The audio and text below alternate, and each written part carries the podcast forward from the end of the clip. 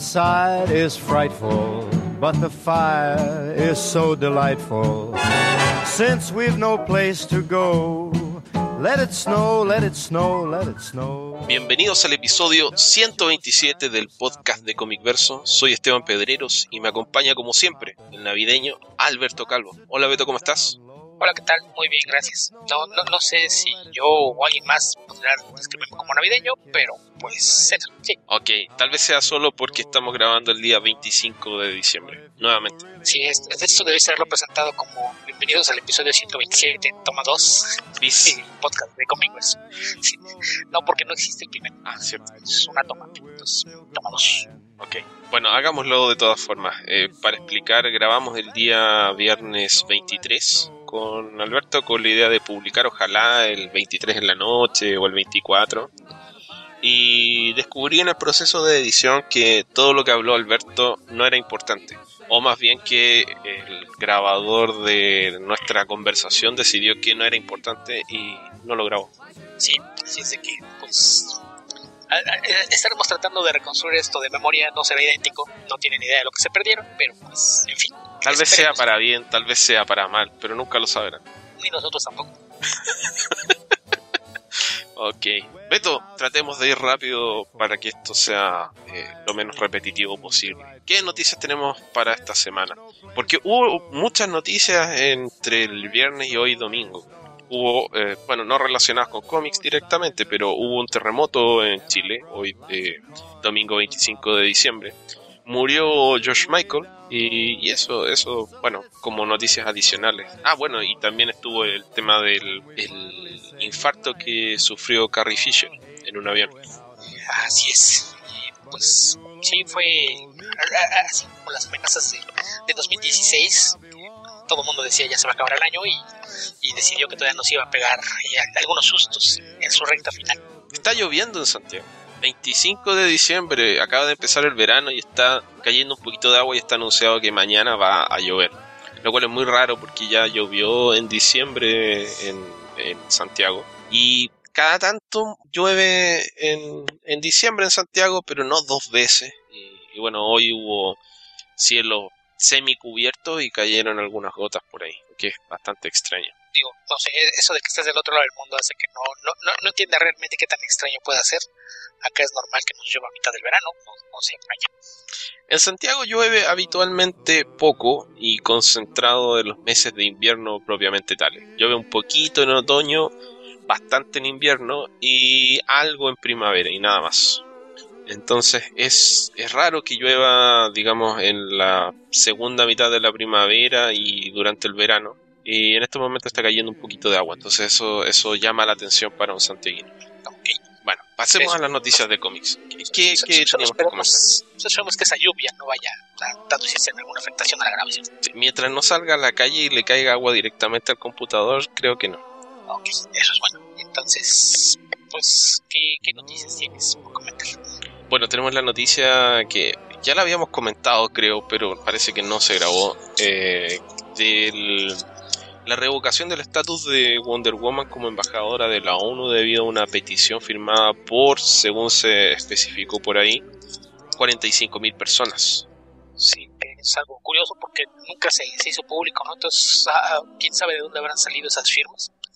Habiendo involucrados eh, diplomáticos que básicamente son políticos, pues igual son firmas inventadas, pero como quiera que sea, lo, lo, lo hicieron y es lo que me, me parece bastante tonto, ¿no? Al parecer, la, queja es que les parecía que no era un personaje que debiera ser utilizado como todo el modo de niñas y mujeres del mundo.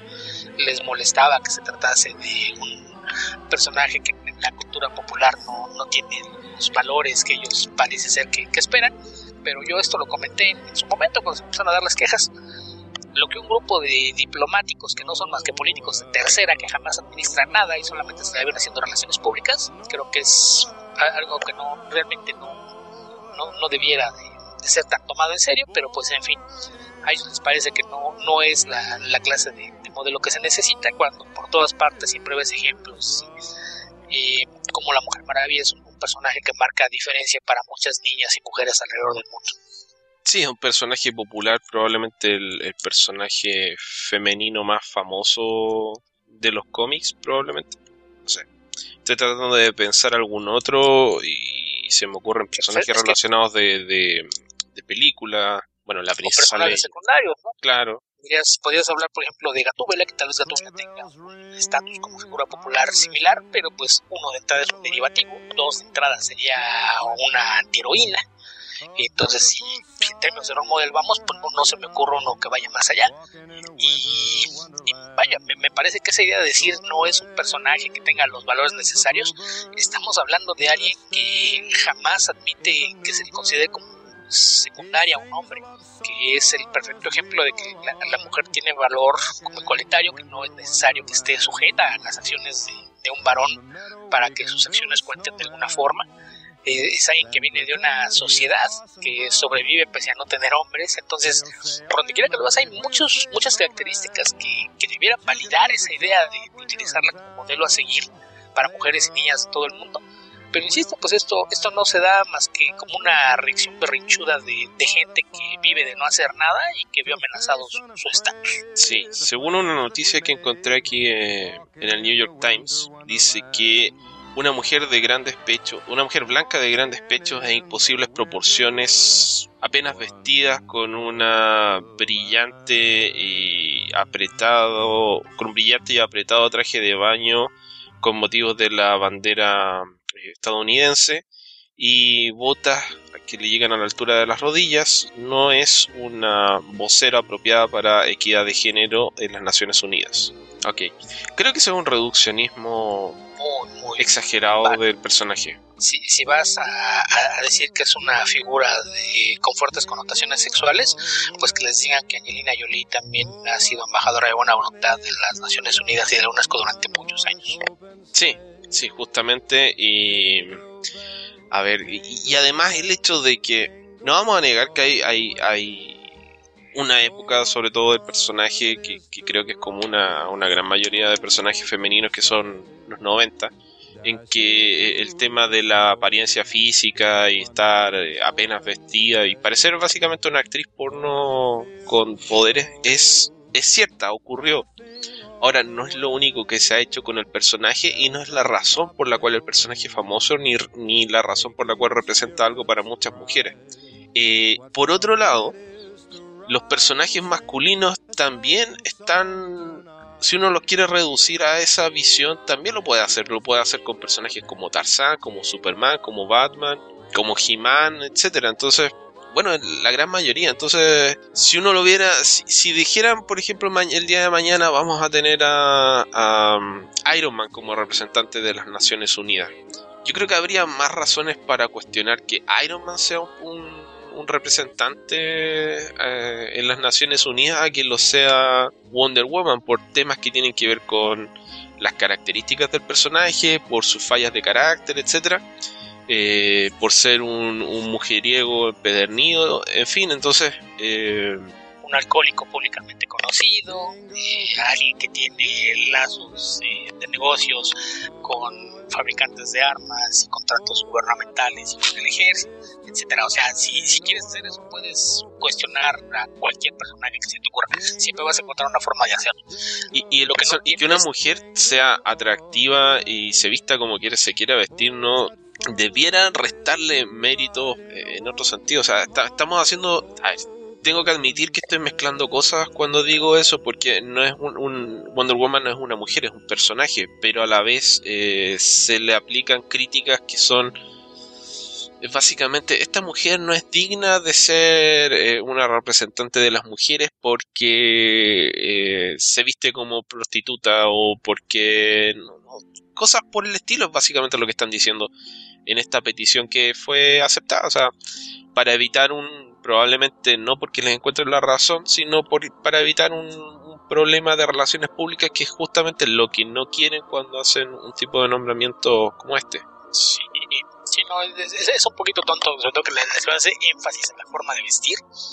Eh, creo que básicamente se les olvida que algo importante en la equidad de género es que la mujer tiene derecho a vestirse como se le dé la gana. Y si se los hace sentir incómodos, los que están mal son ellos.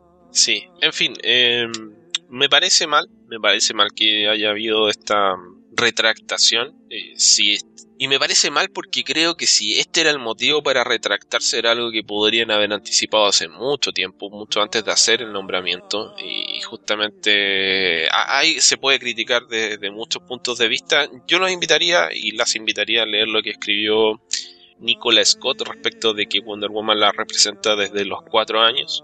Y lo que puede representar un personaje femenino que es un personaje protagónico, que sale del molde donde eh, la mujer simplemente está de adorno en la historia de, del hombre.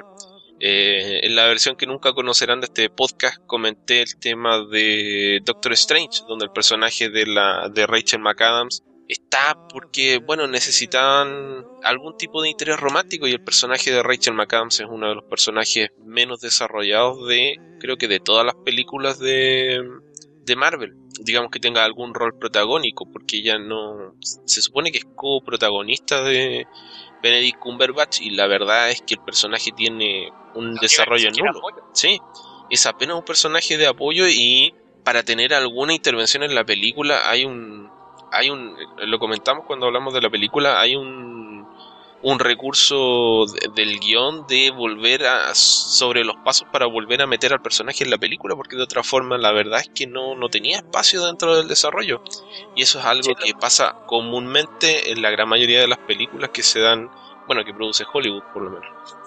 Puedes justificar que ocurra puedes argumentar que es un desarrollo que te ayuda a establecer algunas características del personaje principal pero a fin de cuentas si no, no, importa si, logras justificarlo o no, el problema es que el personaje sigue siendo un recurso para servir el desarrollo del personaje masculino, lo cual es algo que no, no es deseable cuando estás tratando establecer personajes femeninos fuertes.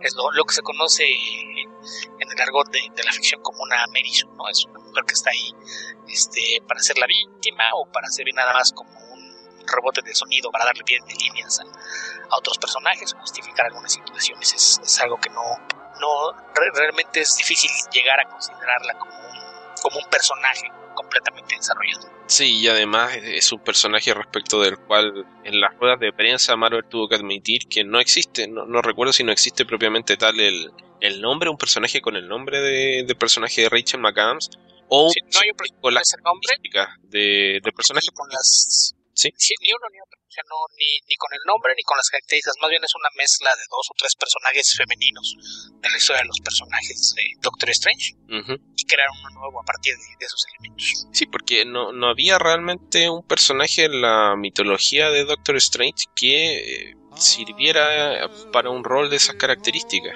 De hecho, creo que esa es la razón de poner a a The Ancient One como una mujer. Derechamente, en algún momento recuerdo que se habló de que podía ser que eh, The Ancient One tuviese una apariencia andrógina y nunca se precisara si era hombre o mujer. Claramente se habla de que es mujer finalmente en la película. Y, justamente para tener un personaje femenino poderoso. No podemos decir tampoco que The Ancient One tenga mucho desarrollo dentro de Doctor Strange. Sí, ese es el problema, que tal, vez una mujer de fortaleza, pues el personaje de Clea, pero desarrollar Clea de una manera adecuada es algo que en una historia de origen no tenía mucho sentido. Y es que por eso recurrieron a crear un personaje de la nada.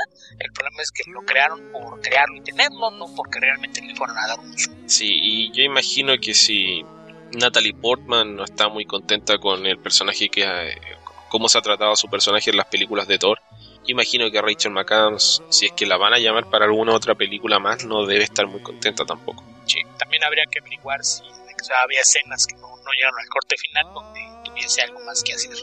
Pero en fin, volviendo al tema de Wonder Woman, eh, esa es la importancia del personaje de Wonder Woman, que exista un personaje femenino con la historia de haber sido protagonista de una serie de acción y ser el personaje donde las niñas que se querían disfrazar de superhéroes siempre preguntan, bueno, ¿y de quién me puedo disfrazar yo? De Wonder Woman. Porque es el personaje femenino que eh, esperamos que haya muchos más a futuro, pero por mucho tiempo era el personaje femenino con poderes que podían eh, en el que podían verse representadas. Entonces, eso es eso es lo que la importancia que ha tenido el personaje, bueno, con muchas otras cosas, pero eh, llevándolo a lo básico es, eso. Sí, sí, más o menos sería el, equivalente. Ok, Beto, ¿qué otra noticia hubo en estas dos semanas y dos días extra? bueno, pues habíamos comentado lo, de los sustos, eh, nada más para, para que no, no, quede lo de Carrie Fisher, que estaba viajando de, Londres a Los Ángeles, un vuelo transatlántico, y sufrió un eh, ataque cardíaco, al parecer bastante fuerte. Eh, empezó a, hacer atendida en pleno vuelo. En cuanto llegó a Los Ángeles, fue trasladada inmediato a un hospital, donde primero se le reportó como muy grave, después como estable, después dijo que no estaba estable, después que siempre sí. El caso es que para esas alturas siguen al hospital, pero al parecer ya, ya su situación no es tan grave como, se temió en principio pero pues sí, sí se convirtió en, en sustito para los aficionados a, Star Wars y, y, pues provocó toda clase de memes y comentarios en redes sociales. Sí, a, mí lo que me llamó la atención, porque lo, lo supe, bueno, lo comenté o, me lo comentaron mis familiares durante la cena navideña, querían saber si ya había grabado sus partes de, lo que iba a ser en, episodio 8. Que, que es, es tragicómico que esté alguien preguntando. Sí. No, no, no, no, le des vueltas, es algo mezquino. Debería darles vergüenza con seres humanos cuando están diciendo, hay una persona que estuvo a punto de morirse. Híjole, ya habrá hecho sus partes de la película que quiero ver el próximo año. O sea.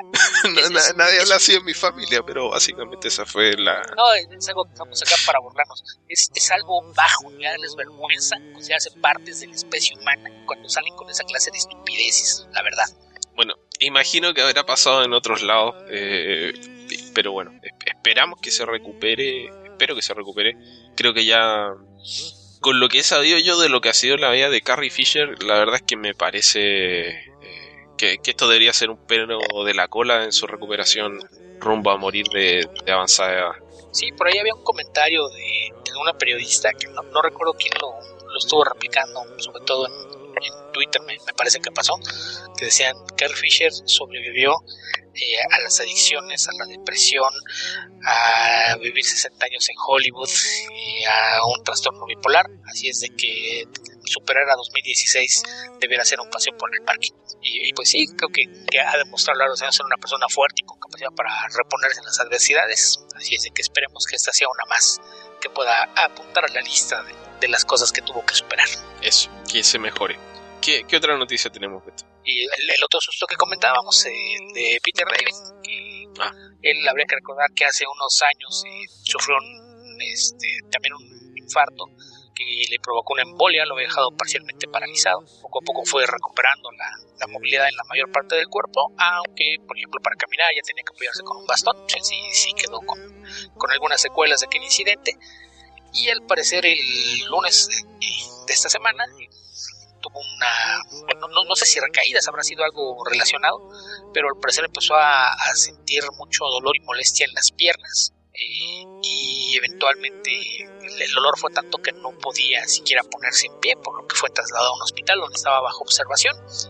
Eh, todo esto se, dio a conocer eh, debido a que siempre que tiene algún problema de, salud o, se encuentra fuera de los Estados Unidos o por cualquier razón no, no puede interactuar con, sus fans o publicar en su página, eh, su esposa, eh, Catherine Davis, se hace cargo tanto de, su sitio web oficial como de sus redes sociales, sobre todo Facebook, y ella fue quien, informó por este medio que, Peter estaba en el hospital bajo observación, que todavía no sabían qué tenía, pero que estaba estable. Y conforme fueron pasando los días, pues hablaba de, que ella podía ponerse en todavía tenía algunas molestias, pero esperaba que lo dieran de alta.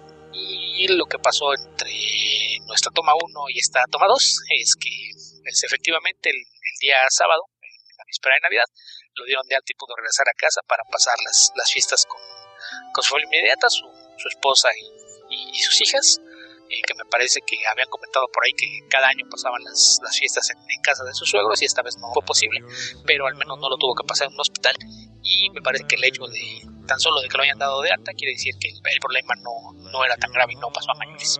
Qué bueno, qué bueno que, que no pasó a mayores comentábamos en la versión desconocida de, este episodio del podcast que tal vez sonaba a, que hubiese tenido algún tipo de problema de trombosis. Esperamos que no sea el caso. Ojalá haya sido un susto solamente. Sí, yo, quiero pensar que, si lo dieron de alta después de, menos de una semana de observación y se puede ir a su casa, es, es eso que, que quedó en su solamente. Ok. Bueno, otra noticia. ¿Alguna noticia positiva? No, no. Bueno, tal vez una. Eh, el anuncio de que. ¿eh?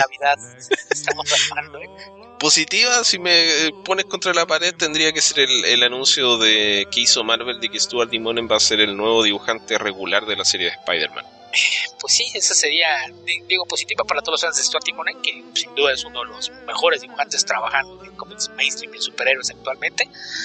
aunque, pues en, mi caso, yo sí voy a extrañar un poquito el trabajo de, de Giuseppe Camuncoli, que es, alguien que también me agrada bastante.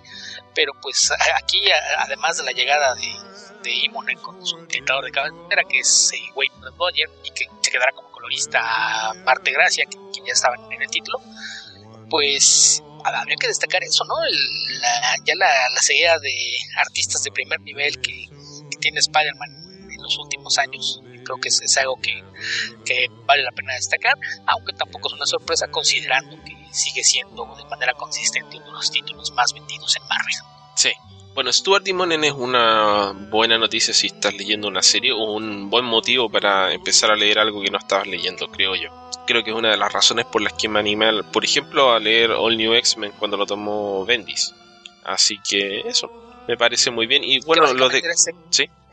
Básicamente era el mismo equipo artístico que, que mencionabas, con Mongo Batier como dictador y Marte Gracia como colorista. Así es de que si, alguien está familiarizado con lo que en esa serie, pues ya se puede imaginar lo que se espera para las páginas de, de Amazing Spider-Man a partir del número 25, si no me equivoco. Tiene por ahí una secuencia, a partir del 16, ya concluido de Clone Conspiracy, se convierte en el nuevo equipo regular del lado artístico. Sí, y bueno, Giuseppe Camuncoli lleva por lo menos 5 años dibujando Spider-Man, tal vez más. Sí, pues él está desde antes de. Pues desde antes de que cancelaran el volumen 1, ¿no? En aquel arco estaban alternándose como artistas en la serie eh, Ryan Stegman, Humberto Ramos y él. Así es de que sí, sí, de menos, de menos unos cuatro años, por lo menos. No estoy seguro, pero me parece que empezó un poco después de Big Time. Sí, ya para cuando llegamos a Spider Island ya estaba. Sí, sí, no, ya llevaba un buen tiempo. Spider Island, no, no, un buen tiempo, pero ya llevaba al menos unos meses para, cuando llegamos a Spider Island. Así es que sí, ya fue, fue bastante tiempo en la serie.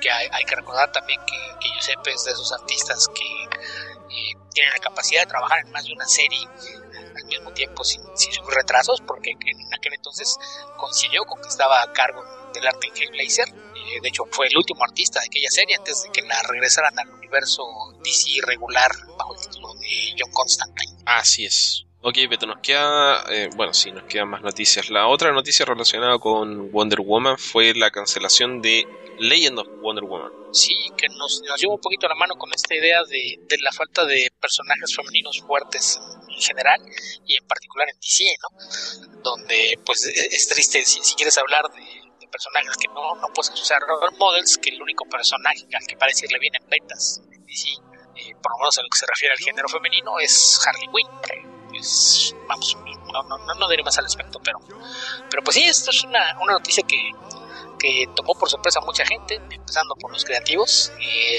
René Delis y, su marido Ray Dillon son los responsables de, este título de Legend of Wonder Woman, eh, cuyo volumen 1 ya fue concluido. Estaban trabajando en el volumen 2, que iba a ser lanzado en, los primeros, el primer par de meses, el primer semestre de, 2017, cuando les avisaron que, la serie quedaba cancelada. Eh, entonces, pues no, no, debe haber nada más preocupante para alguien que, vive como freelance, que no, tiene ninguna ciudad económica, que encontrarte eh, justo antes de las celebraciones navideñas con que estás desempleado y en el caso de, del matrimonio Dillon de Liz, eh, pues resulta que además de que tienen tres niños, eh, un par de semanas antes de, que se enteraran de esto, descubrieron que venía el cuarto en camino. Así es de que, pues una, una situación complicada siempre que alguien queda en desempleo, más aún cuando sabes que se van a incrementar tus gastos y que estás justo en víspera de las fiestas de fin de año. Sí, lo que recuerdo que comentamos al respecto de esto hace tiempo ya, el viernes pasado, fueron dos cosas. Uno, que el motivo del despido aparentemente fueron los comentarios que hizo Ray Dillon por su frustración con el manejo de, de DC respecto de la serie. Eh, en términos de, publicidad y la preponderancia que tienen por ejemplo, el, anuncio de que se van a continuar los volúmenes de Wonder Woman Nether One hechos por Morrison y Yannick Paquet. no en desmedro, bueno, en este caso sí, debido al resultado final, pero eh, perjuicio de, de The Legend of Wonder Woman que no recibía la misma atención eh, publicitaria. Y mm, el tema de la, la, precariedad del trabajo freelance, que, que es la norma en el cómic de en el cómic estadounidense, donde las personas que no tienen contratos de exclusividad se pueden quedar sin trabajo de un día para otro. Sí, hay que recordar que justamente una de las características principales del trabajo como freelance, pues es que no tiene ninguna clase de prestaciones, ni seguro médico, ni nada por el estilo. Así es de que pues sí es, es una forma eh, de trabajar que no, no es la ideal, y, más cuando en este caso pues se da por una situación más de política interna que otra cosa, ¿no? no, no, no hables mal de nosotros que, que de nosotros dependen, que, sigas percibiendo un cheque. Eh, aquí cabe aclarar que pues eh, Ray Dillon fue el, más vocal al respecto, pero eran quejas que, se habían dado desde varios puntos, incluso el, el equipo creativo de, de, la serie regular de, de Wonder Woman, que, que, ha sido muy elogiada como uno de, de los mejores lanzamientos de Rebirth al menos en el caso de, de Nicole Scott y de Greg Rucka, ellos eh, también hablaban de, la importancia de que se, se, le pusiera más atención a, a, lo que está pasando con Legend of Wonder Woman, que era un título que iba por la misma línea que ellos están tratando de desarrollar, de tener un personaje eh, fuerte y, y, de peso eh, para, para las lectoras mujeres. Y, y, creo que también aquí la, la, cuestión que yo creo que fue lo, como lo está Ray fue sobre todo el contraste publicitario que se dio a la novela gráfica de Grant Morrison y Paquet, la de Wonder Woman eh, Earth One, eh, que yo la verdad no le he leído, eh, pero los comentarios que he escuchado es que, que, pues sí, sí tiene de repente algunos toques sexistas que no, no le cayeron muy bien a algunos aficionados al personaje. Entonces, pues, pues qué mal. Afortunadamente, alguien subió a René Delis que abriera una, una cuenta en este sitio de GoFundMe, que es un una plataforma similar a las fondeadoras, pero que no, no ofrece recompensas, literalmente es, es, algo que cuyo principal uso es justamente para quien tiene gastos médicos eh, imprevistos o que por alguna razón eh, requiere dinero con cierta urgencia y no, no, está en condiciones de ofrecer una recompensa a cambio. Es la, la misma plataforma donde eh, se, se, estableció un fondo para ayudar a pagar los, los gastos de, de nombre Fogel hace algunos años cuando sufrió su infarto cerebral, que lo comentamos eh, bastante este programa. Y, y pues afortunadamente de, de los dos mil dólares que ellos esperaban necesitar para, para poder sobrellevar todos los gastos de, de fin de año, eh, recaudaron más de, de cinco mil en, en, una semana, así es de que pues al, al menos la, la, emergencia inmediata de, de, gastos que les pudiera generar eh, encontrarse en el desempleo eh, justo en, en, medio de las fiestas de fin de año, pues ya, ya quedó atrás. Ojalá que, que encuentren rápido un acomodo para reiniciar su, su vida laboral y pues que, que, que mal que, que, las corporaciones sigan trabajando de esta forma de, de en, en, lugar de tratar de, de, resolver las cosas como gente civilizada empezar a despedir gente izquierda y derecha sí o sea ¿Cuándo se ha visto de que alguien que tiene todo el poder despida por algún capricho a una persona que no puede defenderse? Nunca. No, y menos en una megacorporación. Menos, jamás. Bueno, hay un comentario que publicó René, René Delis en Facebook donde trata de hacer algunas precisiones. Eh, DC publicó una declaración donde habla de una relación eh, compleja, habla de challenging relationship, que tendría que ser algo así como, no sé. Relación complicada. Sí, una relación complicada.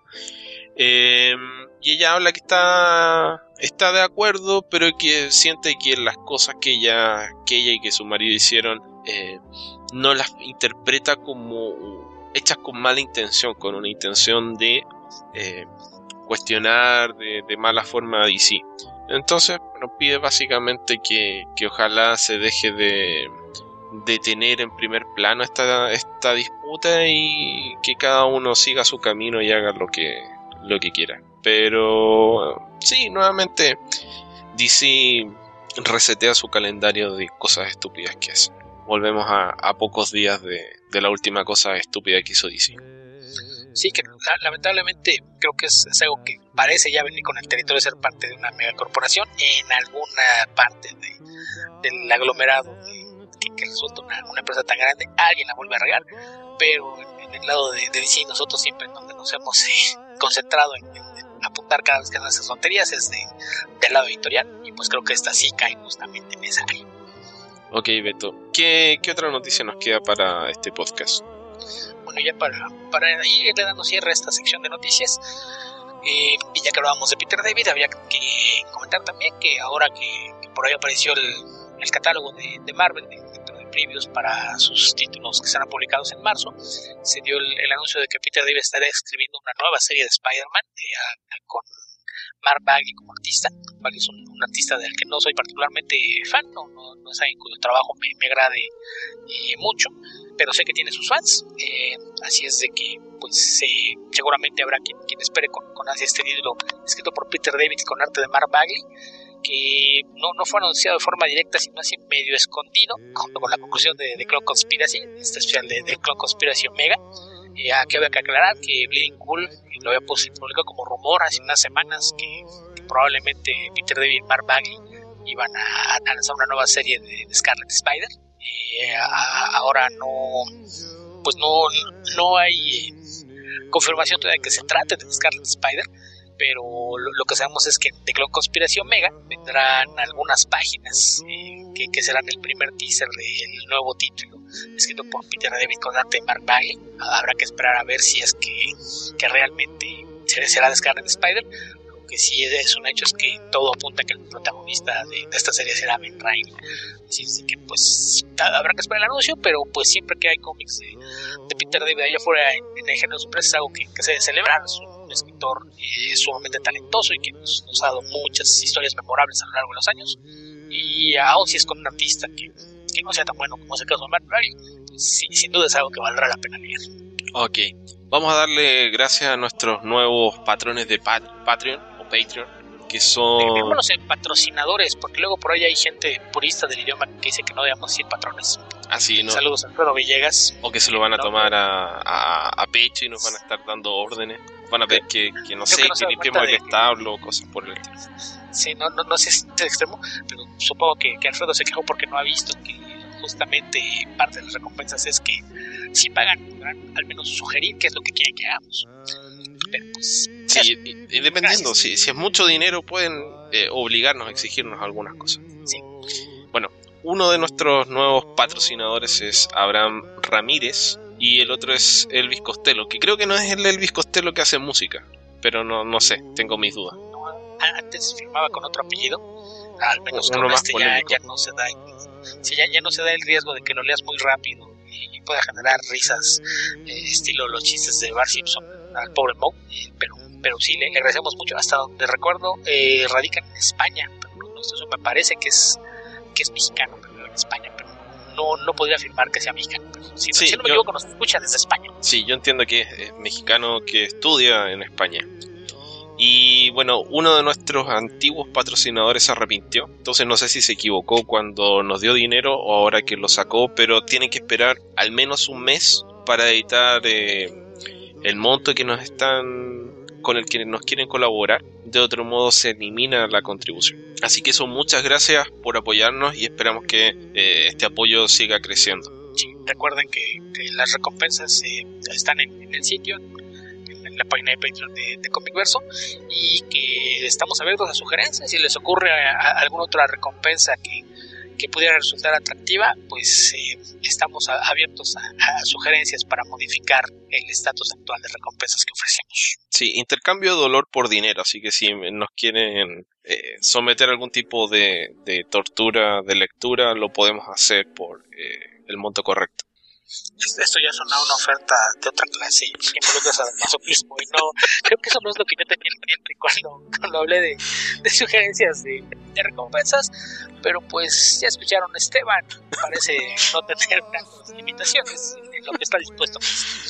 No, no estamos hablando de cómics todavía Beto pero bueno ah, sí okay. de, debo admitir que se, se presta para interpretaciones eh, incorrectas por supuesto. Ok bueno sí, esperemos que nadie lo malinterprete, que si lo malinterpretan y se traducen en dinero, pues no, no, nos podremos quejar, ya, ya después veremos cómo, cómo hace Esteban para cumplir con, con lo prometido. No, tiene que estar en el sitio, no, no, no admito otro tipo de contacto. ok, bueno, eso. Ok, Beto, ¿qué te parece si contestamos la enorme cantidad de preguntas que nos llegaron el okay. día viernes? Nuevamente. Nada más, otra, otra cortita relacionada con oh. anuncios y, demás. Sabemos que había gente muy preocupada porque Greg Capulo se fue a hacer un cómic con Mark Millar, eh, Reborn, esta serie que está apareciendo en, en, Image, de la que han aparecido, si no me equivoco, cuatro números, a la que le deben quedar aún un par más antes de, completarse. Entonces ahora que, que, ya están trabajando en el último número, eh, se anunció que Karen Capulo acaba de firmar un nuevo contrato con DC Comics para regresar, por lo menos para, para trabajar en, en un proyecto que, que tenía prometido con Scott Snyder y que parece que será un, un evento dentro de, de Reverse no hay más detalles por el momento, pero quienes estaban preocupados sobre el, el, futuro de Capulo y si eventualmente regresaría a hacer Batman o algo más a DC, pues ya, ya, ya se confirmó que acaba de firmar un nuevo contrato, así es de que sí regresará. Ok. Preguntas. Ok, preguntas. Esto se va a sentir como un déjà vu enorme, en fin. Empezamos con la que tenemos en Facebook. Logan Wayne, saludos y gracias por el trabajo que hacen. Eh, saludos, no, no, hay pregunta. Muchas gracias. Eh, Eduardo Franco, ¿por qué Gael García no salió en Rogue One a Star Wars Story? Eh, ¿No creen que hubiera sido buena idea ver juntos una vez más a los ahora rebeldes charolastras populeros rudos y cursis una vez más? No. No, no hubiese sido buena idea. Dimos una respuesta más larga, pero no fue chistosa, así que da lo mismo. Sí, la, la, la, la resumir a eso. No, no, no, no, son chistosos cuando están juntos. Eh, por separado, ambos tienen cierta capacidad. Dejémoslos que trabajen separados y se forjen una carrera, eh, eliminando toda, todo ese bagaje, todo ese bagaje que traen arrastrando que no necesariamente es bueno. Sí, tal vez sea eh, genere que en algún momento la reunión eh, la gente la espere en vez de que la, la deteste. Sí, podrían pasarles como esto va a sonar herejía, pero estoy poniendo la, la comparación de, de, la espera nada más, no, no de calidad, porque pues no, ni al caso. Es como cuando toda la gente ansiaba volver a ver a Robert Redford y Paul Newman juntos. Eh, wow. Sí, en realidad es una comparación tanto desproporcionada. Por, por eso hice, hice, hice la, la, aclaración mucho antes para evitar malentendidos, ¿ok? Sí, no hay comparación ni en carisma ni en talento. Pero, pero piensa que con introducción y, y todo, eh, de todas maneras, son no dema demasiado una exageración muy de grande. las películas resultantes. Así, así, es de que pues vayan y busquen este Butch Cassidy Anderson Skin y The Stink, grandes películas, nada que ver con crudos y cursis, eh, charolastras y demás. Eh, a las preguntas, Iván Cortés, sus comentarios sobre Rogue One en un ratito. Para allá vamos. Sí, eso. Chamaco del Mal, recomendaciones sobre lo que viene para el primer trimestre de 2017 y cuáles son, en su opinión, el mejor título y el mejor número individual de 2016. Esto, pues, no, nuestra intención es que el primer programa de 2017 sea justamente un recuento de 2016. No, no, no, no sé si nos alcanzará para hablar de expectativas de 2017, pero pues ya, ya, ya será dependiente del tiempo. Vamos a hacer un, un, recuento de lo que más nos gustó, lo que menos nos gustó, de lo que leímos, claro. Y, y si el programa nos extiende demasiado, pues aprovecharemos para para hablar un poquito de proyecciones y expectativas. Sí, sí, y bueno, también eh, tenemos que reducir el ámbito de nuestra competencia a lo que leímos. No, no podemos hacer un recuento de todo, porque no leímos todo. Que si nos quiere regalar una cuenta de Comixology para poder leer más, pues sería bienvenida. Sí, pero igual hay una cosa que se llama tiempo, que alcanza para un limitado número de cosas. Sí, también eso. Eh, Adrián Guzmán, ¿han hablado alguna vez de los cómics de Jodorowsky? Sobre todo Esteban, ¿qué les parece? Me los han recomendado mucho, pero lo que leí no me pareció tan bueno. Leí los dos primeros capítulos de Metabarons y no me atrapó. Incal me gustó solo por el dibujo de Moebius. Y Eyes of the Cat es lo único que sí me pareció bueno. Bueno, como dije en nuestro episodio perdido, no he leído tanto de, de Jodorowsky. Y de lo que he leído, la verdad es que el, el, foque, el enfoque o el estilo metafísico no, no cuadra mucho con mi personalidad, entonces no, no es el tipo de historias que me resulten mayormente atractivas. Dicho esto, de lo que he leído de Jodorowsky, tal como tú dices, eh, su colaboración con Moebius está también que en los Metabarones trabajó con Juan Jiménez eh, y, otros genios con los que ha trabajado, entonces creo que hay, hay mucho del trabajo de Jodorowsky que vale mucho la pena por la faz gráfica y en la medida de que tanto les guste el tipo de historias que él crea, le, les puede interesar leer más cosas. Más allá de eso, no, no, no me atrevería a recomendarlo abiertamente. No sé si es algo que todo el mundo va a disfrutar o, lo va a estimar de la misma forma. Sí, yo, yo creo que pues es que, que Jodorowsky realmente es, es alguien que está pues esto va a sonar demasiado agresivo, pero siempre he encontrado que su trabajo es infinitamente sobrevalorado. No es tan buen escritor como la gente piensa. Eh, basta con echarse una vuelta a su cuenta de Twitter. Creo que alguna vez ya hemos eh, comentado por aquí, ¿no? Este Este hicimos, hicimos en vivo el desafío, bueno, en vivo grabado, Jodorowsky versus Arjona, sí. ¿Quién lo dijo? Entonces, pues eso, eso creo que establece perfectamente el nivel de, discurso del que estamos hablando. Y al igual que con sus películas, que hay gente que les recomienda, que a mí me parece que son bastante malitas, creo que lo mismo pasa con sus cómics. Sus cómics tienen la ventaja de, como bien mencionas, de que han trabajado con algunos de los mejores artistas que ha visto el medio. Digo, ya, ya cuando empiezas el resumen y lo primero que tiene a la mente es que ha hecho cómics con Moebius, con Juan Jiménez, con Eki Bilal, que por ahí ha hecho cosas con eh, Omar Ladrón, Travis Chares, que son la, parte baja de, sus colaboradores, pues sí es, es algo que que, sí suena bastante, bastante oneroso. El, caso es que, pues a nivel artístico, algunos cómics son, son preciosos, a nivel historia sí tienden a dejar mucho que desear. Así es de que más bien pues sería ver si, si encuentras alguna premisa, una historia que, sea de tu interés y si mencionas que, los metabarones no, no te parecieron este, tan buenos, pues sí tienes razón, es una saga que cuando la lees completa crece un poquito, pero no es eh, nada del otro mundo. Eh, el Incal, pues eh, volvemos a lo mismo, es ese discurso metafísico es demasiado pretencioso y, con no mucha sustancia para, para sostenerlo. Eh, y Eyes of the Cat, pues creo que ahí le ayuda el hecho, es una historia corta, hasta cierto punto creo que pasa lo mismo con Mad Woman of the Sacred Heart, que, que el ser algo un poquito menos ambicioso, creo que termina por no generar expectativas tan altas. Pero pues sí, en el caso de los cómics de Jodorowsky creo que es de esos casos donde pues la, mejor apuesta es si, si te agrada el, trabajo de los artistas involucrados, pues esos son a, los que vale la pena que le eches un ojo. Ok, la siguiente pregunta la respondimos con mucha información. ¿Podrían hablar de las mejores historias de la Legión? Podríamos, sí, de hecho lo hicimos, pero vamos a tener que hacerlo de nuevo. A ver, creo que entre Alberto y yo yo soy más fan de la Legión que Alberto. Ja, quisieras. O tal vez no. Podemos hacer el, ejercicio de cuántos legionarios puedes este, nombrar, pero de forma completa. Es decir, su identidad heroica, su identidad secreta, su no, no, no, no, no, pienso hacer ese tipo de debates contigo, Alberto. Tu memoria me da un poco de miedo. Hace mucho que no lo hago. Tal, vez esté más de lo que quisiera y no, no quisiste tomar tu oportunidad cuando podías No, sé, que voy a perder. ¿Para qué? sabemos quién es el que nunca se acuerda de los nombres de nada. Eh, a ver, yo le digo principalmente la época de Paul Levitz en la Legión, no mucho más hacia atrás de, la Legión. Leí algunos de los archives, creo que el primero y el segundo. Y la gran mayoría de los fans de la Legión hablan de la gran la saga de la gran oscuridad como uno de los de las mejores historias de la legión y yo estoy bastante de acuerdo. Creo que hay que hacer alguna salvedad en el sentido de que por la época de la que proviene sí eres un lector moderno de cómics puede que te genere algún rechazo la, la, historia o la forma en la que se cuenta.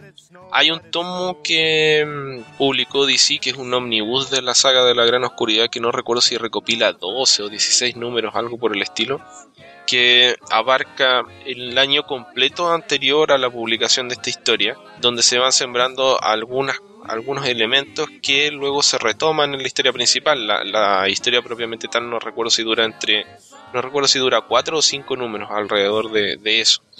Entonces este tomo recopila muchas más historias donde los personajes tienen eh, aventuras con otros personajes. De otras cosas que he leído que recuerdo con, con eh, cariño, a mí me gustó mucho la historia de las guerras mágicas, que es el cierre de la etapa de Levitz previo al relanzamiento de los cinco años posteriores, que es la controvertida época de, Kit Giffen con la serie, y que también la recomiendo bastante pero es un, un periodo que más bien se ha dejado atrás de parte de la editorial, como que ya no hay mucha mención de lo que pasó en esa, en esa época.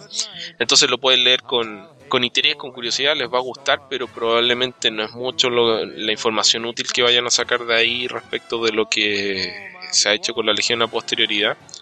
Y también me gusta mucho lo que hizo Mark Waid con Barry Kitson en el relanzamiento de lo que se conoce actualmente como el Tribute el, tercer relanzamiento de la, de la Legión, que fue poco antes de Crisis de las Tierras Infinitas, o sea, Crisis de las Tierras Infinitas, eh, Crisis Infinita, por ahí por el 2004 creo que lo hicieron y posterior con posterioridad a esta a esa historia se le impuso a Mark el tema de incorporar a Supergirl dentro de la de la serie y le cambiaron el nombre a Supergirl and the Legion of Super Heroes. Y bueno, me gusta bastante, creo que como mencioné, bueno, no sé por qué sigo haciendo referencia a algo que no escucharon, pero bueno, eh, alrededor del número 15 es el, periodo que me gustó más de la serie porque Mark va haciendo una reinterpretación de los legionarios dándole más sentido al tema de que cada personaje venga de un planeta y tenga un poder especial, haciéndolos un poquito más únicos que el simple hecho de que porque un personaje viene de un planeta donde todos tienen la habilidad de lanzar rayos, eh, este personaje tiene esa característica extraordinaria que es normal para su planeta. Es como que un, el superhéroe de un... Eh, o sea, la contribución como superhéroe de un, de, un terrícola sea caminar en un contexto de, un grupo de superhéroes. Así que a mí me gustó bastante, pero nuevamente es algo que se dejó un poco de lado específicamente porque DC en esa época le dio luz verde a Brad Meltzer mientras Marvel estaba relanzando la Legión para que Brad Meltzer viniera y utilizara los personajes más o menos como los había dejado Paul Levitz al final de las Guerras Mágicas en la horrible saga de eh, The Lightning Saga, que fue que apareció en la Liga de la Justicia y que fue la historia con la que trajeron eh, de vuelta a Wally West en su momento, que fue muy, muy mala.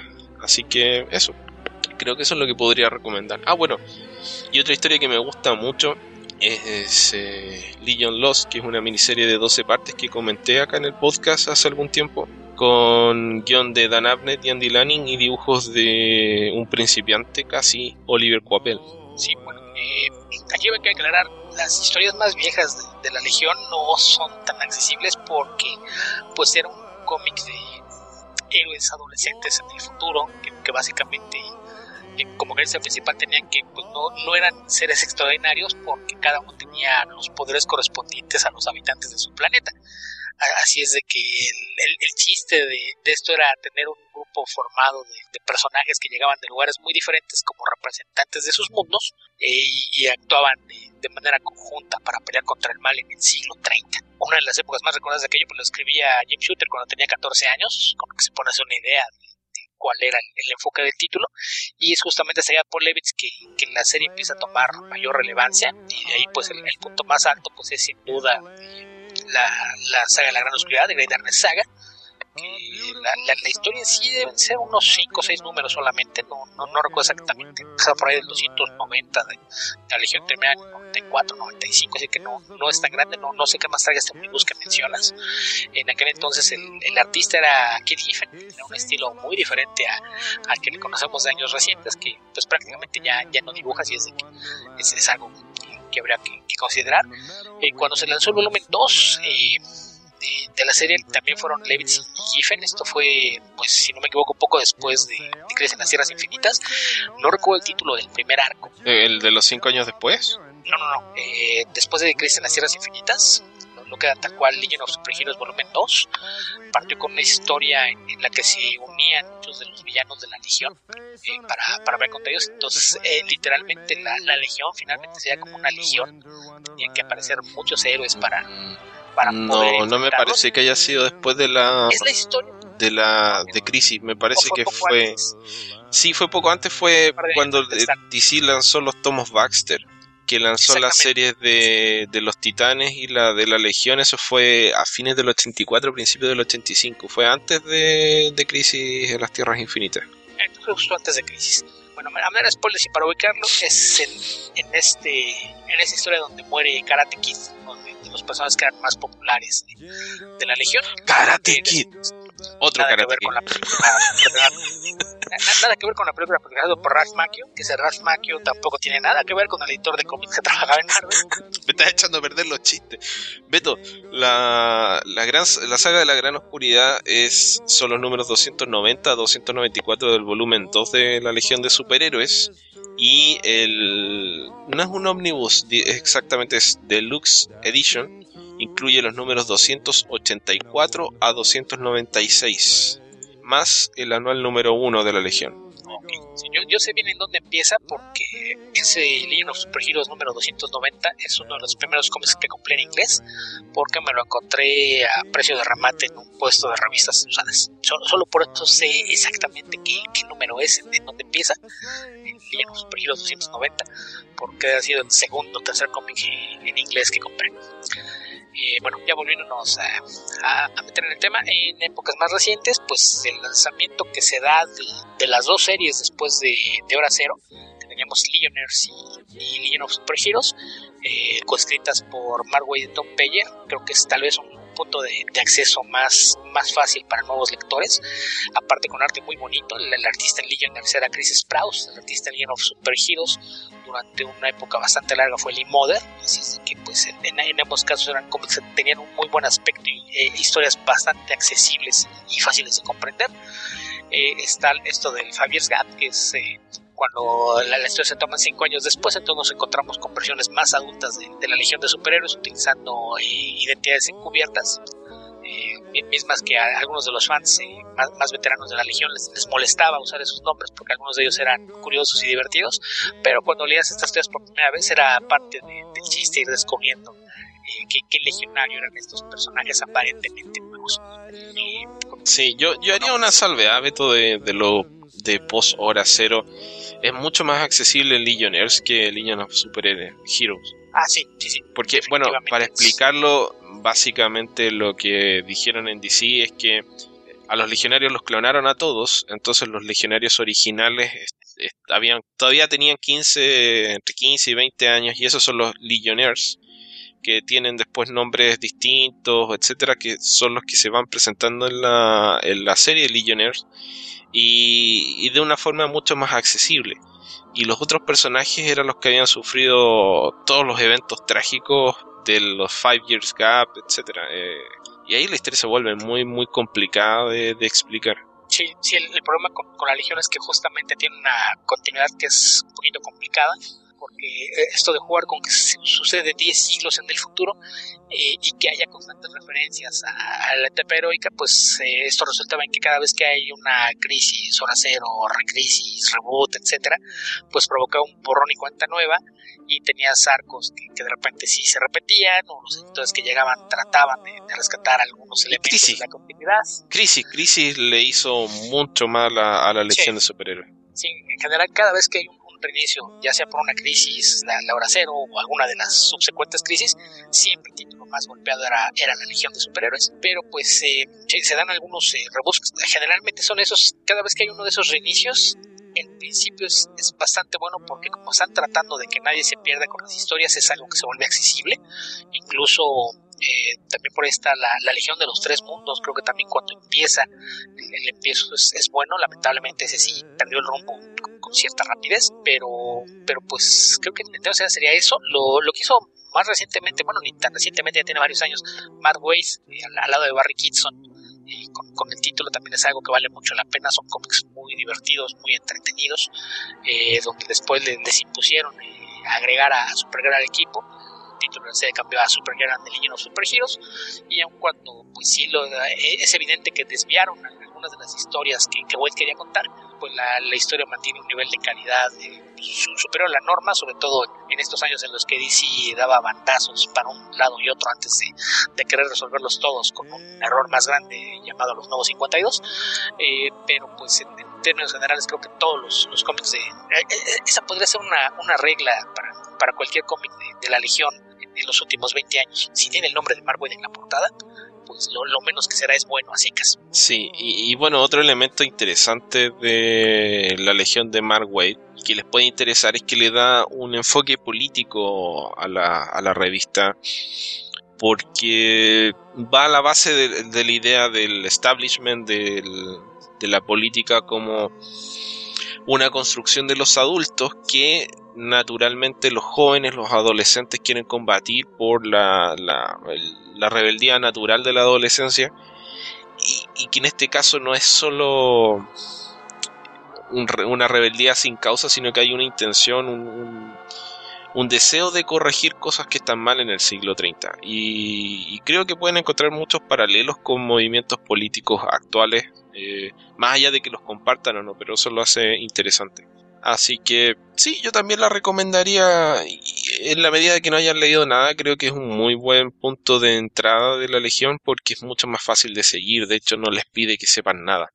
Eh, se va complicando a posteriori cuando tratan de hacer, cuando hacen la historia esta de, de la Legión de Tres Mundos, se complica porque lo que trató de hacer en el fondo Jeff Jones fue eh, tratar de explicar lo que estaba ocurriendo en el universo DC en ese momento donde habían varias versiones de la Legión de Superhéroes conviviendo. Eh, él empezó a utilizar a personajes de la Legión de Superhéroes en la JSA porque Brad Meltzer los había utilizado antes en la Liga de la Justicia y bueno, ¿por qué no lo podía hacer Jeff Jones?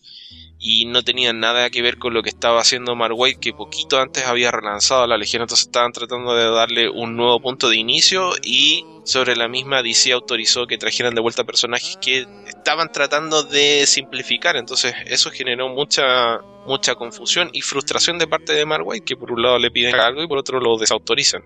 Así que eso, hay varios, varias, varias historias muy interesantes de la Legión de Superhéroes también una que me parece que, que, debiera ser comentada nada más este pues como mención honorífica porque no, no es este concretamente una, una historia de, de, la legión. Eh, después de que John Byrne tomó las riendas de, de, Superman justamente después de Crisis en las Tierras Infinitas habría que recordar que no, no solo estaba a cargo de Action Comics sino también de Superman el segundo título que llevaba ese título a secas y tuvo una historia de dos partes con la Legión de Superhéroes, que eran en Superman número 8 y en Action Comics 591, donde eh, por una manipulación de Time Trapper, me parece que le habían puesto el amo del tiempo, si no se marcó en español, eh, termina por desviar a la Legión, eh, crean un universo de bolsillo en el que explica cómo ese fue un intento de John Byrne por tratar de limpiar la continuidad, que, que, se entendiera por qué en el futuro creían que había habido un Superboy, cuando en la versión post-crisis Superman adopta esa identidad hasta que es un adulto. Entonces la, explicación de Byrne fue que este villano creó un universo de bolsillo en donde existía Superboy, que no, no, nunca, nunca creció para ser Superman, sino que pertenecía a un universo paralelo. Y la, historia es bastante entretenida porque te, te, da un contraste entre los poderes de, de Superman previo a la crisis y, porque reaparecen una serie de personajes de la Silver Age de Superman que hace tiempo que no tenían ninguna ningún protagonismo en los cómics del personaje. Así es, como son los habitantes de Villa Chica, como Lana Lang, Nick Ross, etcétera. Vemos a Krypto tratando de ayudar a Superboy a, enfrentar a Superman.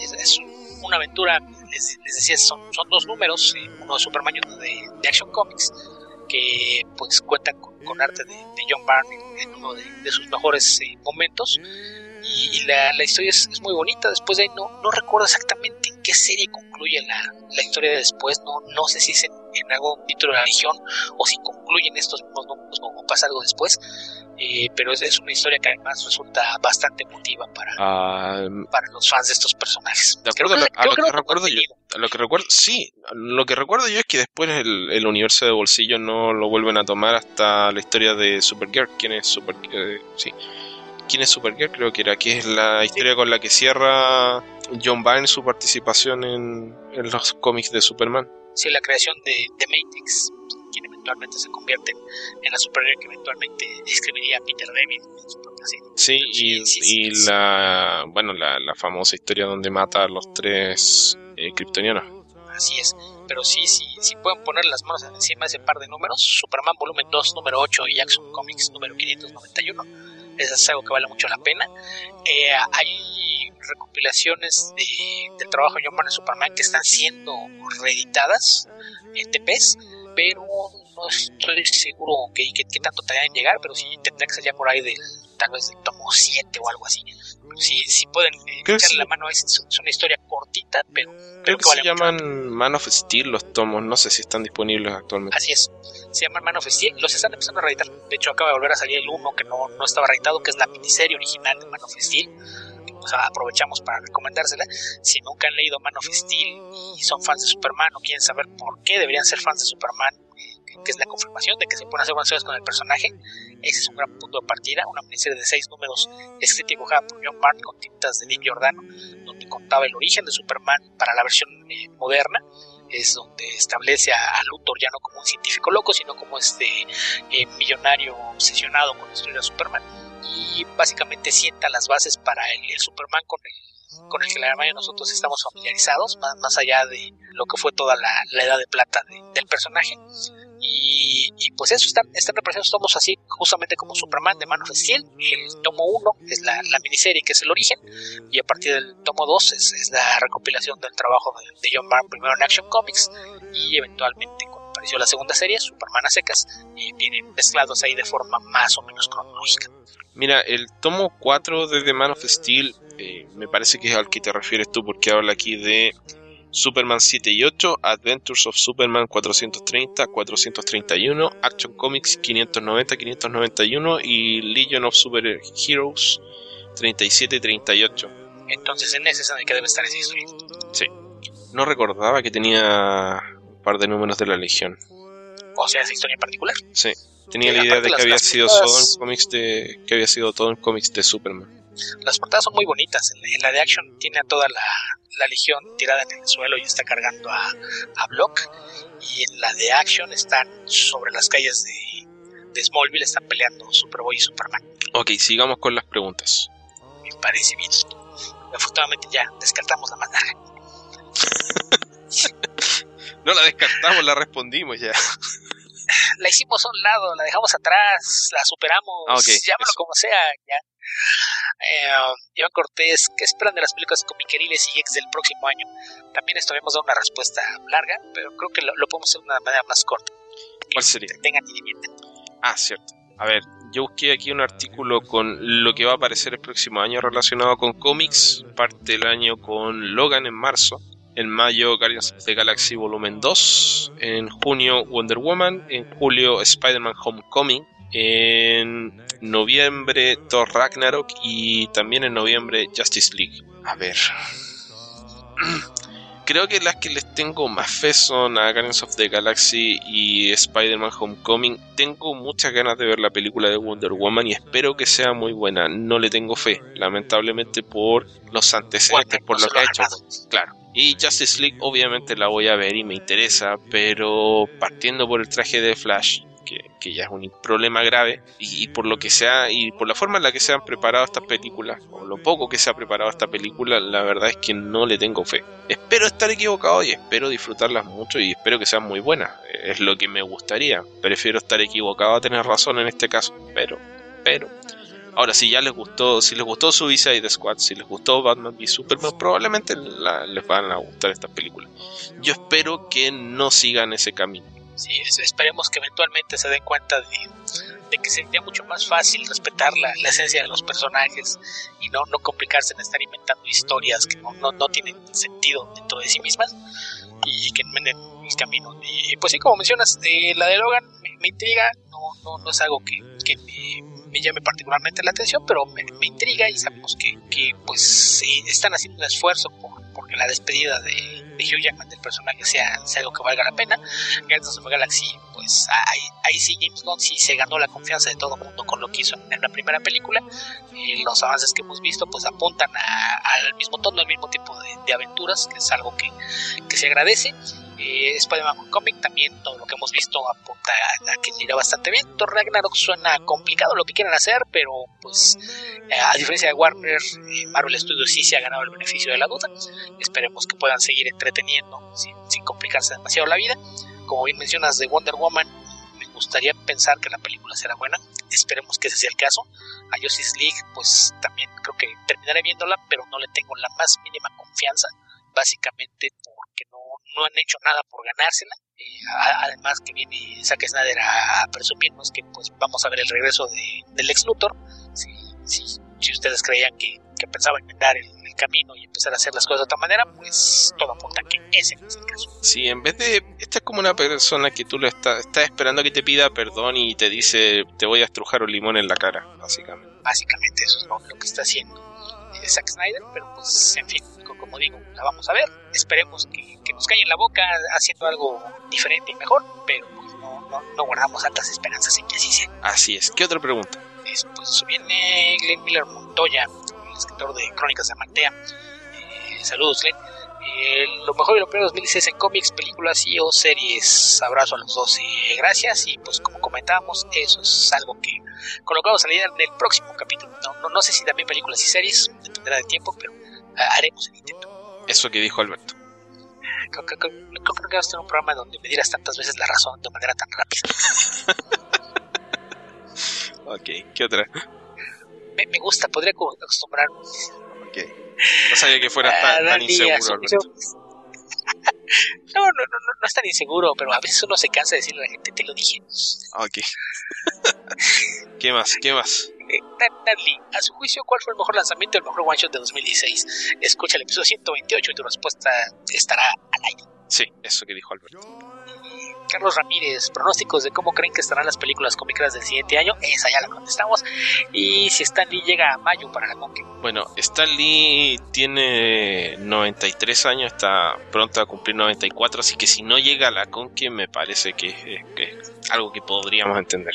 Pues a- a- aquí la cosa es que no necesariamente tiene que llegar al próximo año o a mayo para, para estar en la Conque. Es algo que hemos comentado muchas veces. Stan Lee a su edad, pues ya no, no es tan fácil que, que pueda estar haciendo eventos. Creo que, que a veces a- ahí volvemos a lo mismo esto de, de los fans que esperan que todo sea para servirles. Es algo que Sí, Que habría no, que no me interesa tu salud, vejete, ven porque te necesito acá. ah, quiero una foto contigo y quiero que me firmes algo y no me importa cómo te sientas.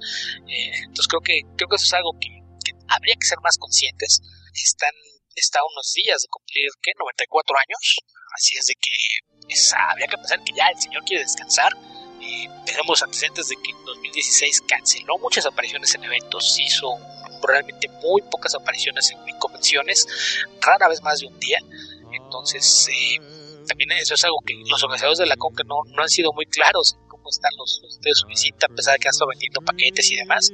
Creo que no han hecho énfasis en que usualmente están, solamente está en un día de cada evento, lo cual me parece que, que sería importante aclararlo, porque hay gente que está pensando en que tendrá todo el fin de semana para tratar de, de hacerse con algún artículo firmado, una fotografía o lo que sea. Y con este antecedente de que ha cancelado apariciones, pues ah, habría que estar conscientes de que en una de esas, aunque esté vivo y bien de salud, puede decidir que, que ya no y, y no presentarse y, y, pues ni modo, eh, ahí, ahí sí me van a perdonar, pero creo que su salud es más importante que la firma o la foto de cualquier fan.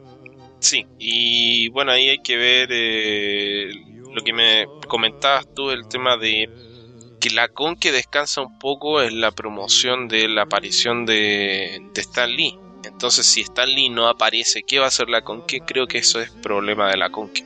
Sí, aquí la Conca tiene un listado de, invitados bastante sólido.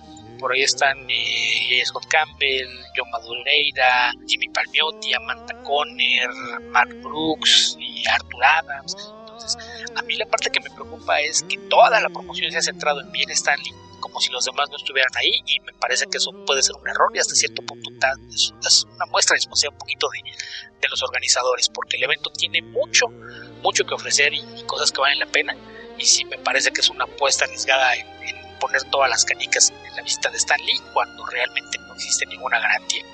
Digo, e- esperemos que, que Stan Lee se conserve bien y con salud por, por mucho tiempo más, pero también habrá que entender que, que aún si, si ese es el caso, pues es, es alguien ya de, de una edad bastante avanzada y, y que cualquier momento pues si sabe que ya no quiero seguir viajando, no quiero seguirme moviendo, lo que quiero es descansar y, y dejar de hacer eventos, que aparte ahí había que aclarar también que su contrato tiene toda clase de cláusulas de salida, entonces incluso si ese mismo día él ya está hospedado en un hotel en Querétaro, pero se levanta y no está de moro para presentarse, no se va a presentar y le van a pagar, porque así es su contrato. No, exactamente. Pero bueno, como decimos, es un caballero de 94 años para de aquí a que se haga la conque, así que tal vez, tal vez no sea buena idea que un evento descanse sobre su eh, presencia o, o no, o su ausencia. Sí, Pues que el evento no descansa sobre él, la promoción es la que le han hecho parecer que descansa sobre él. Mm. Ojalá y, y corrijan eso y empiecen a promover a sus otros invitados, porque insisto, el, el evento, al menos en lo que corresponde al Artisali y los invitados para el área de cómics, es algo sumamente atractivo y, y no debieran estar apostando todas las canicas a la visita de esta. Ok, ¿qué otra pregunta nos queda, Beto? Ángel San Juanelo, el cómic más raro de este año. Uh. Vamos a tener que revisarlo, pero pues eh, como es parte de 2016, eh, prometeremos eh, meditar al respecto e incluir nuestro recuento del año. Sí, y probablemente no lo no apareció ni en Marvel ni en DC. Es lo más probable. A, menos que resulte ser Snapstick. Lo dudo, pero e, es, probable que sea uno de estos cómics que con los que nos sorprende la premiación de los Eisner todos los años. Sí, puede ser. Lalo Dimas, muchas gracias por este podcast, muy interesante de entrega en entrega me gustaría que hablaran acerca de cómo ven el futuro de la continuidad de Marvel Comics y si creen que el regreso de los mutantes ayude de algo. Ok, no sé a qué se refiere exactamente como cómo vemos el futuro de la continuidad de Marvel Comics. No sé si eso significa que él hace un diagnóstico de que la continuidad en estos momentos está mal. Y no sé si eso significa que las historias están mal o que la continuidad es confusa ahora sí es como que el equipo de fútbol está perdiendo los partidos y a ver si el refuerzo de los mutantes los va a ayudar a ganar el campeonato. Eh, está, está por verse, depende de qué se haga con los personajes. Claramente los mutantes, algunos de los mutantes son personajes muy populares que su presencia o ausencia puede significar un, un alza en venta, específicamente Wolverine. Así que eh, vamos a ver qué hace Marvel. Yo, a mí me parece que en estos momentos están enfocados en diversificar la línea, introduciendo personajes nuevos y eventualmente si tienen algún tipo de, de traspié que no sostenga lo que, la iniciativa, probablemente van a dar algún paso atrás o, lateral que les refuerce lo que están publicando actualmente. No sé si esto tendrá algo que ver con el éxito de ventas que ha tenido DC con Rebirth, pero me parecería que si el diagnóstico es que Marvel está mal porque DC está vendiendo mucho, no, no, sé si será es el caso, si una compañía sigue vendiendo más o menos lo mismo que vendía antes de, que DC comenzara con Rebirth. Yo no calificaría como fracaso el hecho de que disminuya un porcentaje si efectivamente tus ventas no disminuyeron, porque eso significa que la otra empresa está vendiendo mucho más y no sabemos por cuánto tiempo se sostenga eso. Hay un entusiasmo eh, producto de que ha hecho un buen trabajo DC, pero que es difícil que se sostenga simplemente porque la cantidad de, cómics que sacan es muy grande y es poca la cantidad de personas que pueden comprar esa cantidad de cómics al mes. no está fácil. Ahora, había que aclarar aquí, Marvel realmente nunca ha mostrado tanta preocupación por la continuidad como DC DC es, es, es, una obsesión que es lo que ha llevado a tantas crisis, reinicios, reboots, lanzamientos y renacimientos, porque siempre están preocupados porque su contenido tenga sentido y como bien mencionas es algo que no tiene razón de ser cuando la mayoría de la gente no tiene posibilidades de, de seguir todos los títulos. Entonces, eh, a, a, veces sí es un poquito absurdo que, insistan tanto en estar revisando la, la continuidad y tratar de mantener la raya cuando eh, usualmente lo logran durante un par de meses antes de, empezar a caer otra vez en contradicciones e incongruencias.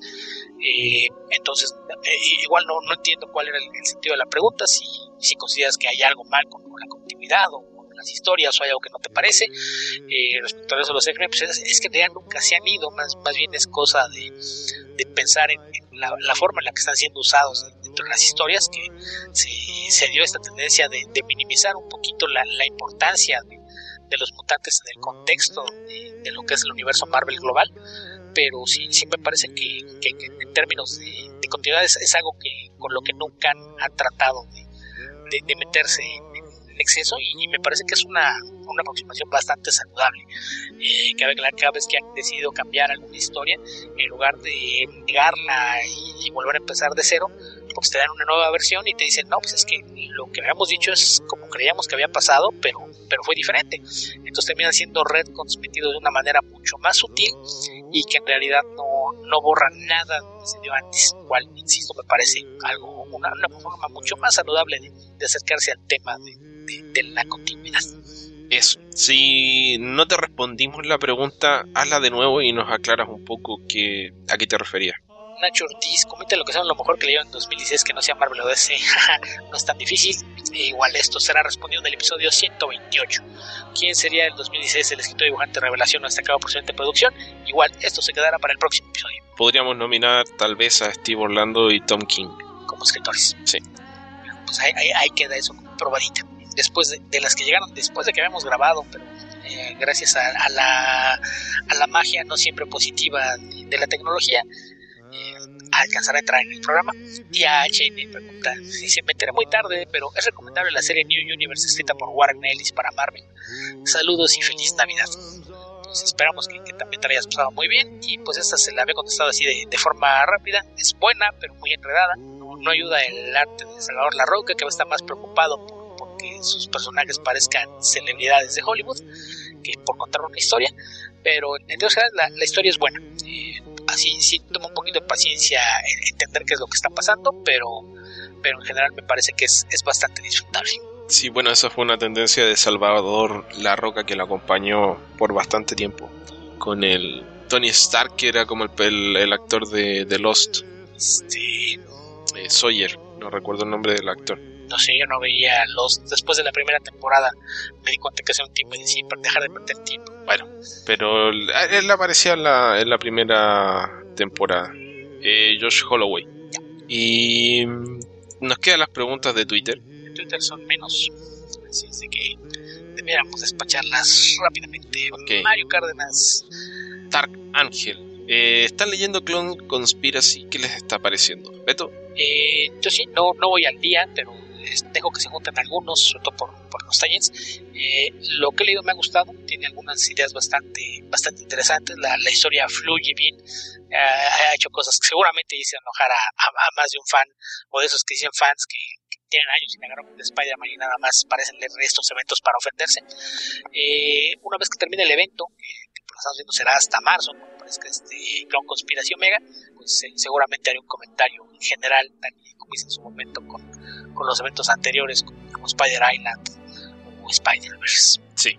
Em, ¿Robot Dice o Robot Ice? ¿Cuántas versiones de Freaky Friday conocen? ¿Ah? Dos. ¿Y a cuántas de A Christmas Carol? Carol me alcanzan los dedos. ¿Cuáles son las mejores? De Christmas Carol me gusta mucho la de Disney. Creo que, que, de niño fue una de las que más vi. Me, me, gustaba bastante. De, Freaky Friday, la versión reciente con Lindsay Lohan y Emily Curtis no, no, no, me agrada mucho. Y hace muchos años que no veo la, la de los 60, me parece que era la, la original. Así que, pues, si se trata de apostar Freaky Friday, me voy por aquella versión vieja. Ya que Christmas Carol me quedo con la versión de Disney con Mickey Mouse como Bob Scratch. Ok, yo me quedo con la de Bill Murray. ¿Scrooge? Sí. Es bastante malita, pero, pero me gusta. O, recuerdo que me gustaba, la verdad, no, no la he visto hace mucho tiempo. Esa puede ser la cosa. Uh, ¿Qué otra pregunta nos queda? A ver. Héctor McCoy, me imagino que un cuento de Navidad, Aquellos Macaro ha sido adaptada en cómic, no Disney. Podrían hablar de ellos. Saludos y abrazos a los dos. En mi caso no. No Disney, yo solamente sé que Marvel hizo una adaptación directa del libro, hace mucho años, ha sido en la década de los 70, que sí, sí llegué a verla, pero pues era tal cual una, una adaptación a cómics de la historia de, de, Charles Dickens. Y no, no se me ocurre otra. Me imagino que por ahí muchas que hayan hecho alusiones o tomado algunos elementos, pero no, no, no se me viene ninguna a la memoria. Sí, a mí tampoco. Eh, el pisatánico, Cien Pepper, pregunta: ¿Cuál es tu ¿Cuál es su antisanta favorito? ¿Krampus? Pues sí, si, estamos entendiendo correctamente el término antisanta, pues... George Costanza. No, más bien sería su padre. Sí. más bien George fue la víctima del antisanta que, que era su padre, aunque eso derivó en Festivus, que no me parece tan mala idea. eh, Lobo. Sí. Creo que eso sería, por lo menos lo que se me ocurre. Jack Skellington. Claro, el Grinch, no la he visto. Ni he leído nunca nada de. Eh, ¿Cómo se llama? Doctor Seuss. Doctor Seuss. Ah, no, no has visto ni las adaptaciones. Digo, la, la Jim Carrey es malísima. No, no, no, solo no las he visto, me he esforzado por no verlas. Me generan un, un rechazo de piel solo de, de ver los, los trailers. La animación es de Chuck Jones, famoso por todo su trabajo en la Warner sobre todo eh, y además, si, si la encuentras con, con, las voces originales y en una versión doblada, pues te vas a encontrar con la voz de Boris Karloff como el Lynch. Dice que es. Y, y, aparte, si lo ves en inglés, te olvidas de, de, que vayas a tener que enfrentarla como, como de once el robó la Navidad. Ok, pero igual hay rimas, ¿no? eh, no, pero son mucho más útiles. Está, está también leída que no, no afecta que sea una rima. Está muy, bonita la animación, vale mucho la pena. Ok, en Netflix solamente está el, Grinch de Jim Carrey. Jim Carrey, se da cuenta. Es evítalo como la peste. Ok. Creo que esas eran todas las preguntas, Beto. Así que, ¿qué te parece si ahora comentamos por fin Rogue One? Me parece bien que tú amenazaste con que no te había gustado. Entonces, explícanos, ¿por qué eh, eh, esa negatividad de tu parte? Bueno, porque... ¿Por qué esa falta de amor por la fuerza? Por, la fuerza no, no por la fuerza, es, por amor por la fuerza que puedo que odie la película un poquito, pero no, no realmente odio. Em, me pasó que no la disfruté mucho, sentí que estaba cargada de, de fanservice sin mucha alma. Y mientras estaba viendo la película me empecé a, desconectar de la misma en un sentido negativo de eh, me, me, fue desagradando al punto que ya no la estaba disfrutando mientras la veía. Me, me, generó rechazo. Entonces no sé si eso es justo. Yo creo que la debería ver de nuevo pero de momento puedo decir que no, no, no la disfruté. Aunque mientras salía del cine escuchaba gente que decía, ¡Oh, sí! ¡Era fantástica! Y decía, eh, ¿en serio? Wow.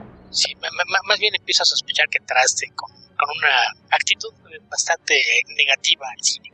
O te pusieron de malas ya en la sala. ¿Yo? No. no, tu cálida y siempre positiva disposición va, contra todo eso, ¿verdad? Obviamente. Eh, bueno, pero hay, hay, muchas películas que he disfrutado y, siempre voy con la misma actitud. Pero en este caso, no sé, tal vez estaba cansado, tal vez... Eh, no sé, no, no lo voy a poner en duda. Insisto en que debería verla nuevo. Traté de descargar una versión pirata en estos dos días para eh, ver si podía reformular mi opinión, pero la versión que encontré se veía demasiado mal y, no, no quise verla.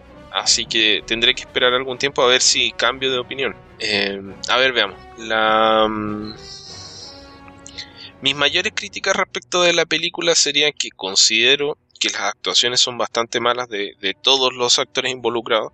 El mejor actor por nombre creo que tendría que ser Forrest Whitaker, que me parece que es uno de los roles más sobreactuados que ha hecho nunca. Y como conflictos nerd que tengo eh, en términos de, cómo siento yo que debería haber sido la película, que siempre es una crítica eh, subjetiva, mayormente no atendible, es que considero que el cierre de la historia, eh, el tema del gran enfrentamiento que hay entre fuerzas rebeldes con el imperio para eh, conseguir robar los planos de la estrella de la muerte, spoilers, es de tal magnitud que no cuadra bien con el comienzo de Star Wars, donde, no sé, creo que el imperio debería haber estado en un estado de alerta mayor que el que se muestra durante esa película no, no, sé, creo que creo que le estás dando demasiado peso a algo que no debiera Así, y, los personajes de plasticina no me gustan.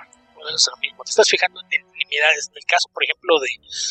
Bueno, creo que antes de eso, creo que debemos empezar por hablar de qué se trata la película. De qué se trata la película, ¿cierto? Ok.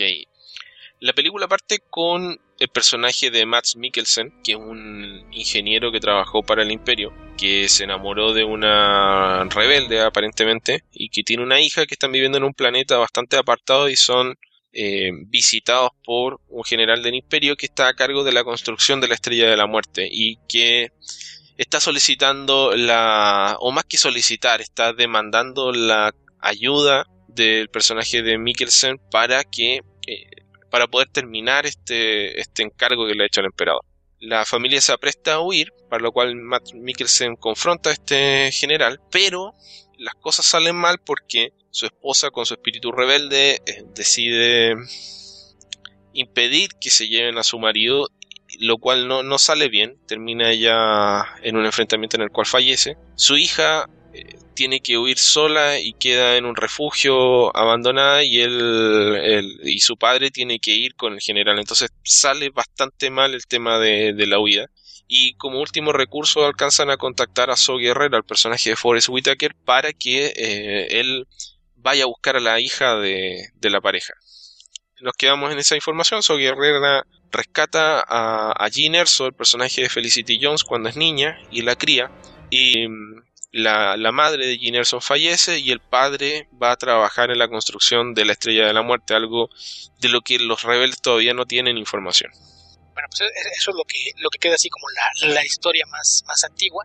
Después retomamos eh, algunos años más tarde, eh, cuando Jean es rescatada del de transporte prisión del imperio eh, y es rescatada por fuerzas de, la Alianza Rebelde que necesitan su ayuda o, utilizarla para tratar de, llegar hasta So Guerrera porque tienen información que apunta que un piloto desertó del imperio y tiene información que pudiera ser útil para, para que la alianza rebelde enfrente a, a estos rumores de, que el imperio está trabajando en una nueva arma eh, de, alto poder. Eh, llevada ante las autoridades más altas de la alianza rebelde, en este caso Mod Mothma y algunos generales, y se le explica que su padre mandó un, mensaje con, con, un desertor y que tiene información que nos lleva a creer que este mensaje iba dirigido a su guerrera y que no, pese a que en algún momento su guerrera fue parte de la rebelión, hace algún tiempo que, hubo diferencias de opinión que lo llevaron a, trabajar por su cuenta, más como un guerrillero atacando al, imperio por su cuenta. Se radicalizó. Así es, sin ninguna clase de coordinación con, lo que está haciendo el resto de la Alianza Rebelde. Y consideran que la, presencia de, de Jin, con quien tiene un, personal, podría ayudarlos a, llegar hasta él para, para, tratar de obtener más información acerca de este mensaje o confirmar los rumores acerca de esta nueva arma del imperio. Es aquí donde el personaje de Cassian Andor, que es al, que interpreta Diego Luna, que es básicamente está en la división de espionaje y contraespionaje de, la Alianza Rebelde, eh, cuyo trabajo será llevar a, a hasta Jeddah, el planeta en, se supone que, se oculta So Guerrera, eh, más específicamente fuera de, de, Jeddah City, un lugar donde alguna vez un templo Jedi, y en, un planeta de, del que el Imperio está extrayendo fuertes cantidades de, cristales que, están utilizando como combustible para esta nueva arma, que aquí cabría aclarar que son los cristales Kyber, que son los, que utilizan para, para dar energía a los sables de luz de los Jedi llegan hasta este mundo, hay un enfrentamiento entre las, fuerzas de So Guerrera y la guarnición eh, imperial en, la ciudad. Eh, ellos se ven involucrados en la batalla y, como resultado de lo mismo, gracias a que Cassian termina por dispararle también a, un rebelde en algún momento, son capturados eh, para ser llevados a, a, Guerrera. Este reconoce a Jin y, decide mostrarle el mensaje que recibió que se trata de un mensaje holográfico de, su padre, quien le explica que la, razón por la que no, nunca hizo por, por, escapar y buscarla fue porque se dio cuenta de que el imperio pensaba completar la construcción de su arma sin importar si él era parte o no del proyecto, así es de que él se quedó tratando de, hacer que las labores fueran lo, más largas y complicadas que, que fuera posible y al final eh, se, las arregló para que hubiera una cierta vulnerabilidad en el reactor eh, central de energía de, de esta arma eh, por lo que le pide que, que, si puede ver ese mensaje y está en condiciones de hacer algo al respecto, ya sea con, su guerrera o con la Alianza Rebelde, pues haga lo posible por obtener unos planos del arma para ver una forma de llegar este, hasta este reactor, que es el, punto vulnerable de, la estación de batalla que conoceremos más adelante como la Estrella de la Muerte. Eh, justo después de que ve este mensaje, el imperio que está justamente tras el rastro de, de, de Jin la ven como una forma de, meter en cintura a, a Galen Erso, que, les ha dado problemas con, la construcción del arma, eh, y que saben que, su guerrero está, en la ciudad, pues deciden eh, que es una buena forma de poner a prueba la, estación de combate, dirigida, al, menos en teoría, por Orson Krennic, este militar que fue quien eventualmente secuestró y, forzó a regresar a trabajar a, a Galen. Eh, y él, ante las presiones de sobre todo el gran Moff Tarkin, por ver que, la estación realmente no haya sido un desperdicio de tiempo y recursos, pues decide poner la prueba. Eh, tiene la, intención de destruir Jeddah, a, lo que Tarkin le dice que sería un, desperdicio, que solamente necesitan hacer una prueba, así es de que basta con que destruya la ciudad, así es de que hacen una carga parcial del cañón y atacan la, ciudad.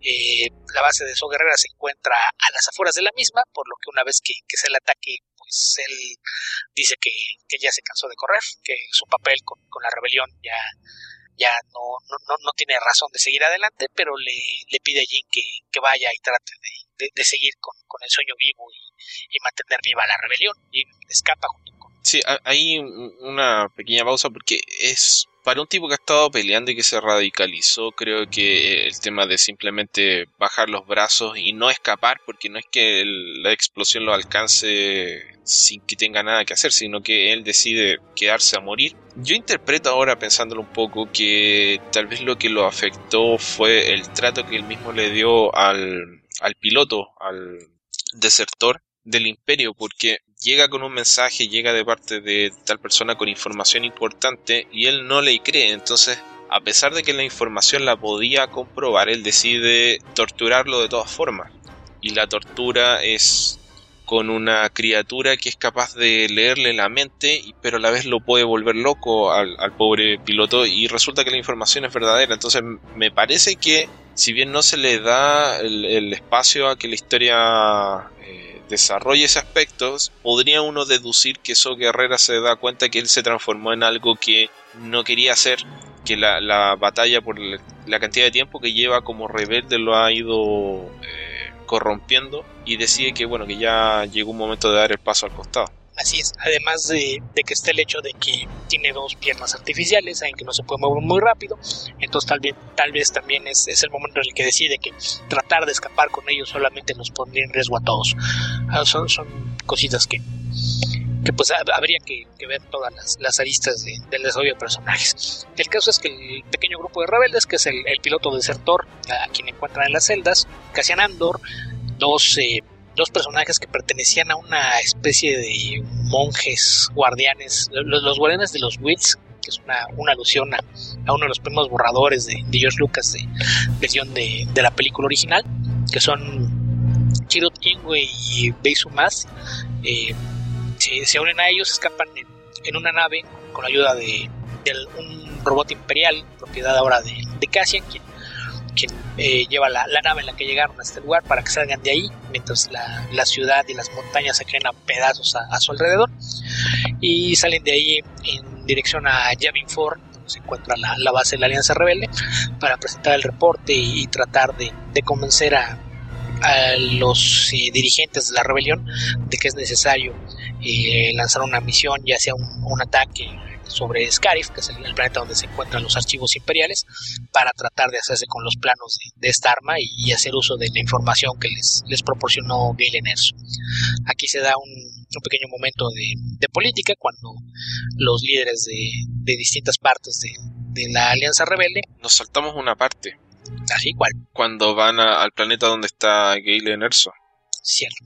Sí, salen de, de ese y antes de ir a, el reporte de la Alianza, van hasta el lugar en donde se supone que se estuvo trabajando en la construcción de la Estrella de la Muerte. Porque el, el problema dentro de... La razón por la que van a este planeta, el problema es que no quedan evidencias de la existencia ni de la Estrella de la Muerte ni de la colaboración que habría prestado el personaje de Galen Erso a, a la rebelión. Entonces, la orden que recibe Cassian Andor es matar a, a Galen para prevenir que eh, se complete la construcción de esta arma. Ahora, él empieza a desarrollar por algún motivo, porque llevan poquito tiempo juntos, sentimientos por, eh, por Felicity Jones, por Jean Erso, y cuestiona un poco, nuevamente, tratando de hacer interpretación, porque no, es mucho lo que da a entender eh, la película. El personaje tiene un rol bastante cuestionable. El hecho de ser un, un, espía hace que lo ha obligado a él a hacer cosas que él no habría querido hacer. en la secuencia introductoria del personaje, él mata a un informante porque el informante no tiene la capacidad de, movilidad de poder escapar junto a él. Y porque el tipo de Ico y ve lo van atrás y se queda junto a él, si lo trata de rescatar, lo tiene que matar para que tampoco el imperio sepa la información que le entregó. Entonces, ese son el tipo de, de cosas cuestionables que he tenido que hacer que eh, lo hacen sentirse culpable de las órdenes que recibe, del tipo de cosas que le, pide la alianza que haga. Entonces le dan la orden a él de matar a Galen eh, Erso, que es algo que él no comparte con nadie. Y por este motivo van a, ubicarlo. Ahora, con la información que revela Jean, eh, Jean Erso, de que su padre está saboteando la construcción de esta arma gigante, eh, él duda un poco de la, de la orden que le dieron porque ve que tal vez hay alguna alternativa al simple hecho de seguir siendo una persona que tiene que transitar por el por la parte gris de, la guerra, matando a gente que tal vez él no, no le gustaría hacerlo. Además de que parece querer creer que existe la posibilidad de, que realmente hay una debilidad en el arma y que tal vez si no matan a Galen Erso puedan tener más información al respecto y no, no solo especular con, con esa posibilidad.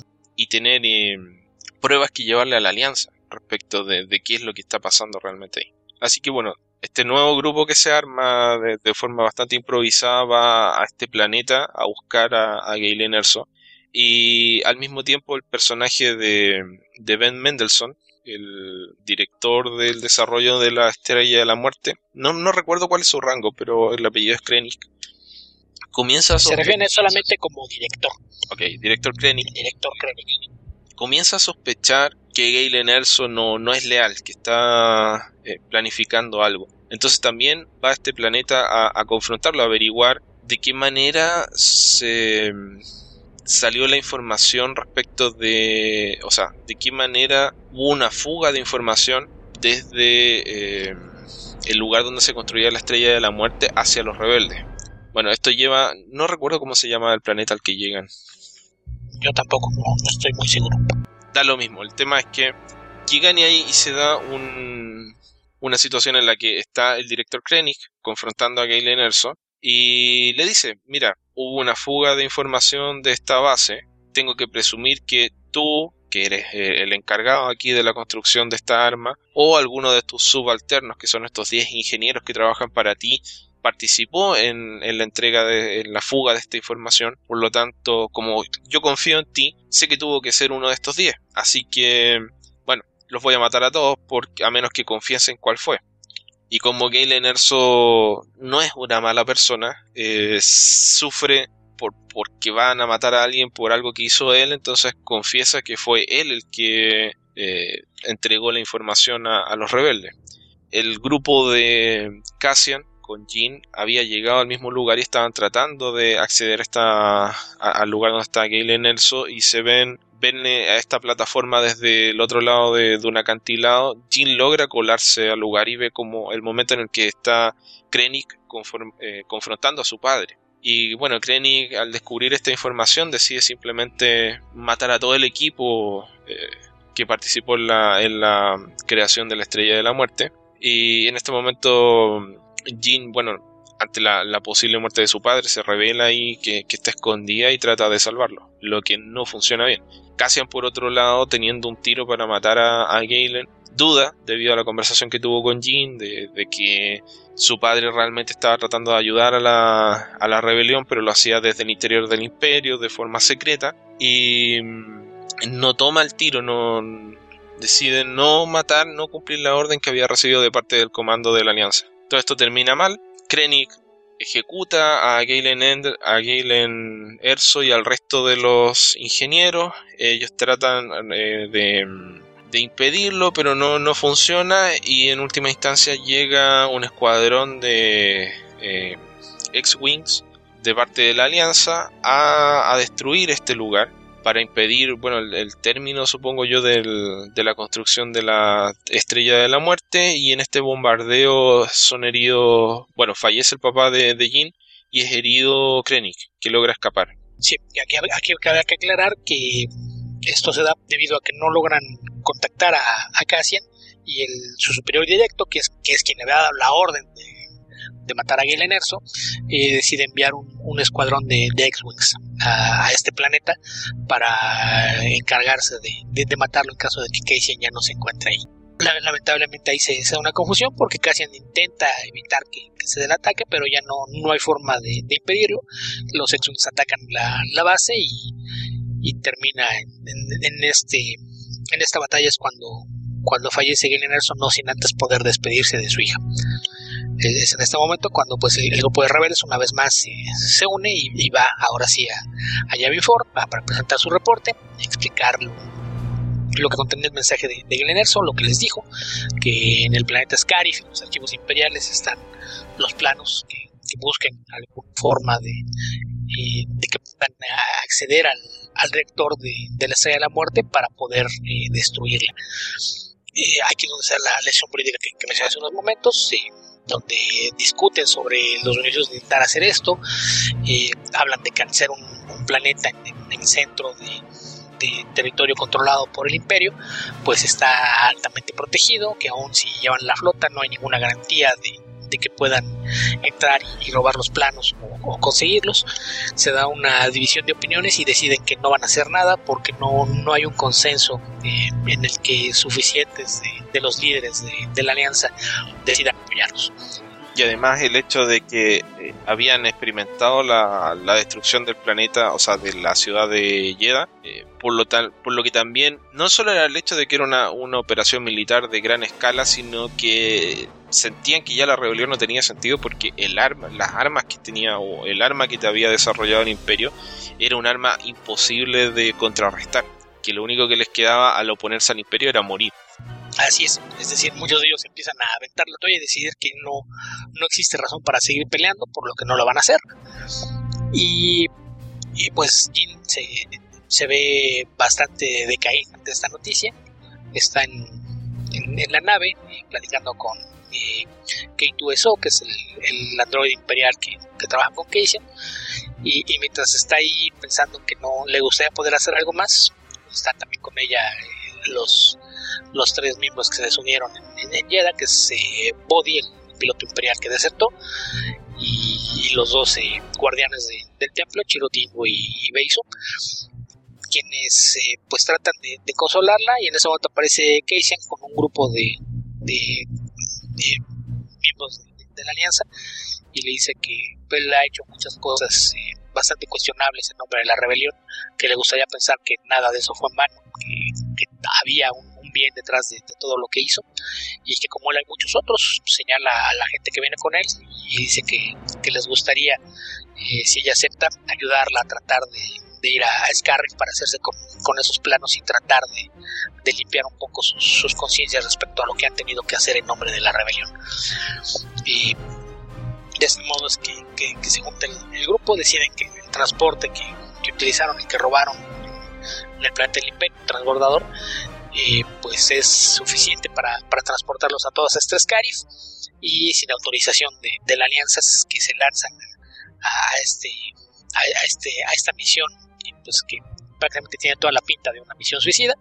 Eh, es también ahí donde se da el, nombre con el que se designan al grupo justamente porque como lo están haciendo sin permiso cuando les piden eh, que se identifiquen y, expliquen de dónde salió su, autorización para, para despegar y, hacer algo, a, fin de no quedarse callado, eh, Body se refiere a, ellos como Rogue o Rogue One, que es, eh, donde, de donde sale el nombre de la película. Y, que pues para que no, no, sepa Rogue es algo que se algo que se, se revela contra las fuerzas algo que, que deja de, seguir órdenes es, ese es el, origen del nombre y parten hacia Scarif eh, para tratar de infiltrarse en el planeta y robarse los planos. Sí, bueno, llegan a Scarif, hay, hay tensión en la película, logran eh, atravesar un escudo que está montado sobre el planeta para descender al lugar donde están los planos de la estrella de la muerte y montar una operación en la cual necesitan básicamente sacrificar a, gran parte de la gente que los acompaña para tener la oportunidad de robar los planos. Es una pseudo operación encubierta porque para ocultar lo que están tratando de robar necesitan montar un, conflicto. Una vez que se enteran de, lo que están tratando de hacer el escuadrón Rogue One, hay un grupo de, de, del ejército de la Alianza Rebelde encabezado por el general de, de la raza del general Akbar. De hecho son almirantes, son los Mon Calamari. Bueno, los Mon Calamari, no, no, recuerdo el nombre este del caso Es, en este caso el almirante Radus el almirante Radus decide apoyar este, este ataque eh, y también lo hace el Escuadrón Azul. Está tratando de recordar el nombre del, personaje. Cabe aclarar, el Escuadrón Azul es parte de la flota rebelde. Eh, llegan informes a, Yavin 4 de que hay un conflicto en, la superficie de, de, y que todo apunta que es el, grupo de, de y Cassian quienes lo hacen. Mon intenta mover algunas fuerzas para, para enviar en su apoyo y, es cuando se entera que el almirante Radus escuchó los mismos reportes y ya va movilizando su flota hacia allá. Entonces, mientras va la, parte de la flota que comanda Radus, eh, otra parte de, la flota parte desde Yavin para apoyarlos. El Escuadrón Azul es parte de una de las dos flotas, no, nunca queda claro cuál, de las dos. Y, es así que, la, batalla, eh, aparte de, lo que están haciendo ellos en la superficie, eh, aparece una, una pequeña flota de de fuerzas de, la Alianza Rebelde para tratar de, distraer la, atención de, la flota imperial que circunda el planeta y hallar la forma de sacar los planos desde el planeta para poder hacer uso de ellos. Bueno, la mm, infiltración tiene éxito, logran llegar al lugar donde están los planos de la Estrella de la Muerte, donde el androide eh, K2SO eh, lo dejan eh, de custodia de la puerta y se infiltran en, en la sección de archivos Ginerso y Cassian Andor.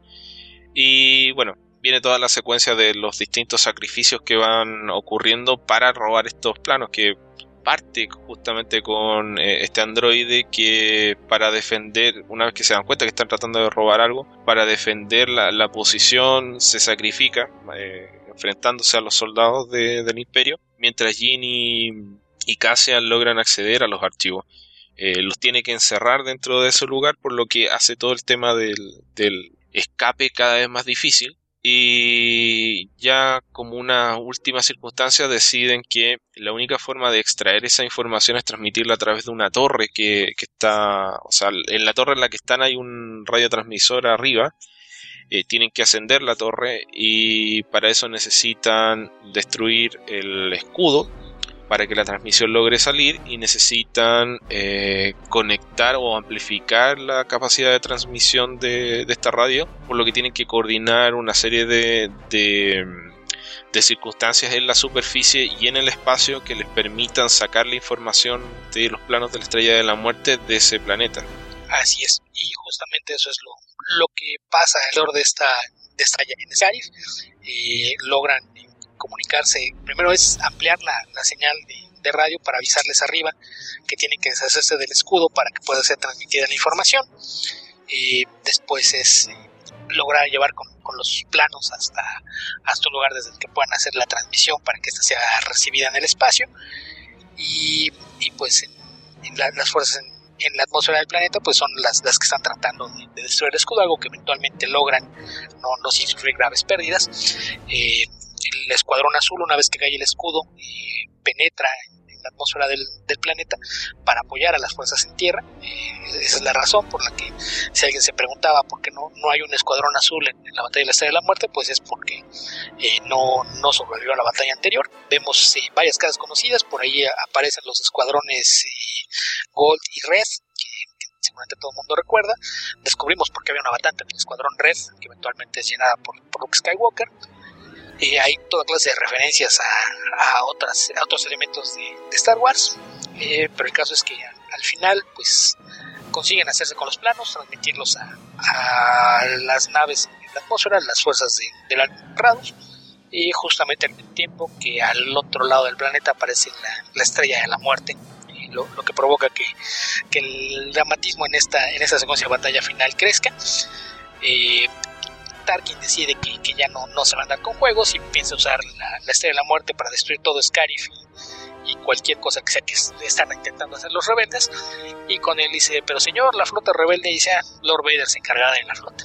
Y, entonces al, lado opuesto del planeta, donde se encuentra la, flota rebelde atacando el, escudo, eh, surgen del hiperespacio algunos destructores imperiales y es en ese momento que la, la batalla parece inclinarse completamente al lado del imperio y se da una, una secuencia final que es la, la, que lleva directamente a los, a los sucesos de las primeras escenas de la versión clásica de Star Wars, la, que ahora se conoce como episodio 4 o A New Hope. Sí, así que bueno, eso sería el, el, gran resumen argumental. Por supuesto que faltan varias partes porque no lo contamos durante 2 horas y 20 minutos.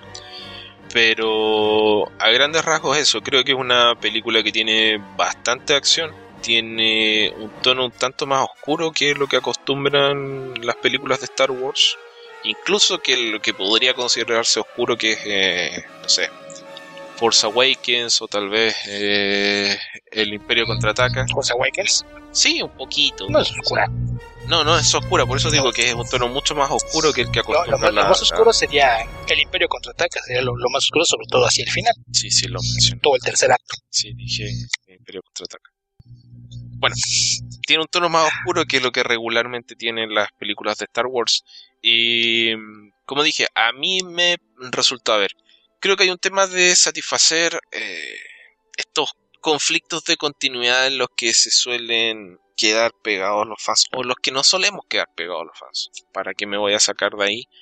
Y, que en muchos casos a mí me fastidian esas discusiones, me, generan mucho, mucho desagrado, a menos que me interese el problema de continuidad, en cuyo caso puedo estar discutiéndolo por mucho tiempo. Este, es contradictorio. En fin, eh, ¿qué hacen? Tratan de unir elementos como el hecho de que en el episodio 3 se haya empezado la construcción de, la estrella de la muerte y que 20 años después recién se esté utilizando, que es lo que ocurre en el episodio 4. Entonces, ¿por qué se extendió por un periodo tan largo la construcción cuando después en el regreso del Jedi se demora tan poco en hacer una nueva, que no está terminada pero que estaba operativa?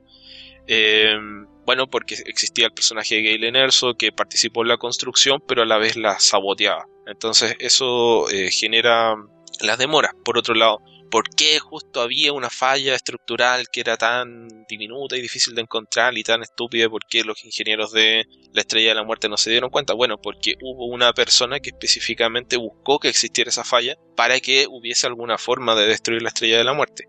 Creo que eh, ese personaje viene a, llenar esas críticas que habitualmente se le, se le hacen a esa parte de la historia y que honestamente me parecen tanto irrelevantes. Em, el tema de expandir el universo de Star Wars siempre me gusta porque creo que es se puede expandir en, forma infinita. Em, da para incluso para narrarlo como no sé como la campaña de la Segunda Guerra Mundial creo que eso eh, es bueno hasta cierto punto. Cosas que a mí me molestaron que tienen que ver con lo mismo que digo del tema de ser obsesivo como fan, es el, que considero que el enfrentamiento final que se da en Scarif es tan grande que, creo que el, imperio debería haber estado más alerta con que algo pasó en Scarif que pueden destruir la estrella de la muerte. Otra gente estará en desacuerdo y lo puede justificar, no sé, con... Eh, la soberbia del imperio. Puede ser, a mí no me, no me lo pareció. Pero en fin, ese tipo de cosas. Y nuevamente el tema de los personajes de CGI es algo que hace algunos años ya se había hablado con, de la idea o el temor de que llegara un punto en que Hollywood empezara a publicar películas nuevas de James Dean o de Marlon Brando, porque ya existe una tecnología que permite hasta cierto punto eh, crear personajes de CGI suficientemente creíbles. Acá lo vimos con el Gran Moff Tarkin y con Leia. En mi opinión, fueron efectos de mala calidad, me distrajeron mucho porque se nota demasiado que son personajes digitales. A mí me, pareció así. Eh, bajo las circunstancias en las que yo lo vi. Eh, no sé si a otras personas les pareció así, Alberto al parecer no, pero creo que todavía no está la tecnología al punto o la animación en realidad no sé si será la tecnología tal vez lo que falló aquí fue fueron los animadores de hacer un, trabajo más convincente en ese aspecto y otro punto que tampoco me gustó creo que el tema de armar la banda es algo que eh, es, un tema recurrente en muchas películas de acción de, formar el grupo digamos, la confianza, el tema de, ser hermanos de guerreros que se sacrifican unos por otros. Creo que en Guardians of the Galaxy hubo algo, de problemas con eso, pero creo que está mejor logrado. Acá, en mi opinión, creo que específicamente los personajes de Chirrut Imwe y de Base Malbus eh, se unen a la pandilla de una forma que a mí no me, no me convenció mucho. Se transforman en un grupo, en una unidad de combate muy coordinada, que se tienen mucha fe, mucha confianza entre sí, eh, con una serie de eventos muy casuales, demasiadas coincidencias. Entonces no, no, eso no me convenció a mí como el desarrollo del arco argumental de los personajes. Tampoco el tema del romance de Gin Erso con Cassian Andor me gustó porque considero que dentro de lo que vimos en la película no, no daba para, para desarrollar eh, romance. O sea, no, no me gustó el, beso en la playa mientras se está destruyendo el planeta, porque creo que no sé, tal vez se podrían haber quedado mirando la playa y abrazarse un poco, un tema de, cercanía humana antes de la muerte, pero no un tema romántico, porque no es porque me moleste el tema romántico, sino porque creo que lo, lo que pasa en la película no lo justifica. Pero eso, eso, esas son las cosas que me molestan a mí yo sigo pensando que eres demasiado quisquilloso. Me parece que todo está ahí más o menos claro. Respecto a lo, último del romance, creo que no hay nunca un romance como tal. En todo caso, vemos el nacimiento de un romance y nunca se da tiempo para, para desarrollarlo como tal. Así es de que no, no, no, no me parece que, sea algo que, que, brinque demasiado. En cuanto a lo del grupo, pues hasta cierto punto es, es algo que se da como un salto de fe de, parte de todos los involucrados. Y queda, queda bastante claro la, motivación que cada uno de ellos tiene para tratar de, de ser parte de, de, la Alianza Rebelde y lo, que quieren hacer como parte de ella. Eh, pero no, no sé, a mí no, no, no me parece que haya las, las que mencionas. Las actuaciones, si bien no hay ninguna sobresaliente, tampoco me parecen malas fuera de, de que el trabajo de, de Forrest Whitaker sí deja bastante que desear. Eh, creo que, que son eh, parejas, son cumplidoras sin, sin, llegar a sobresalientes. tal vez como sobresaliente yo pondría el, el trabajo de, de Alan Tudyk como la voz de, de K2SO. Tal vez es que tiene mayor conocimiento pese a que solamente utiliza la voz.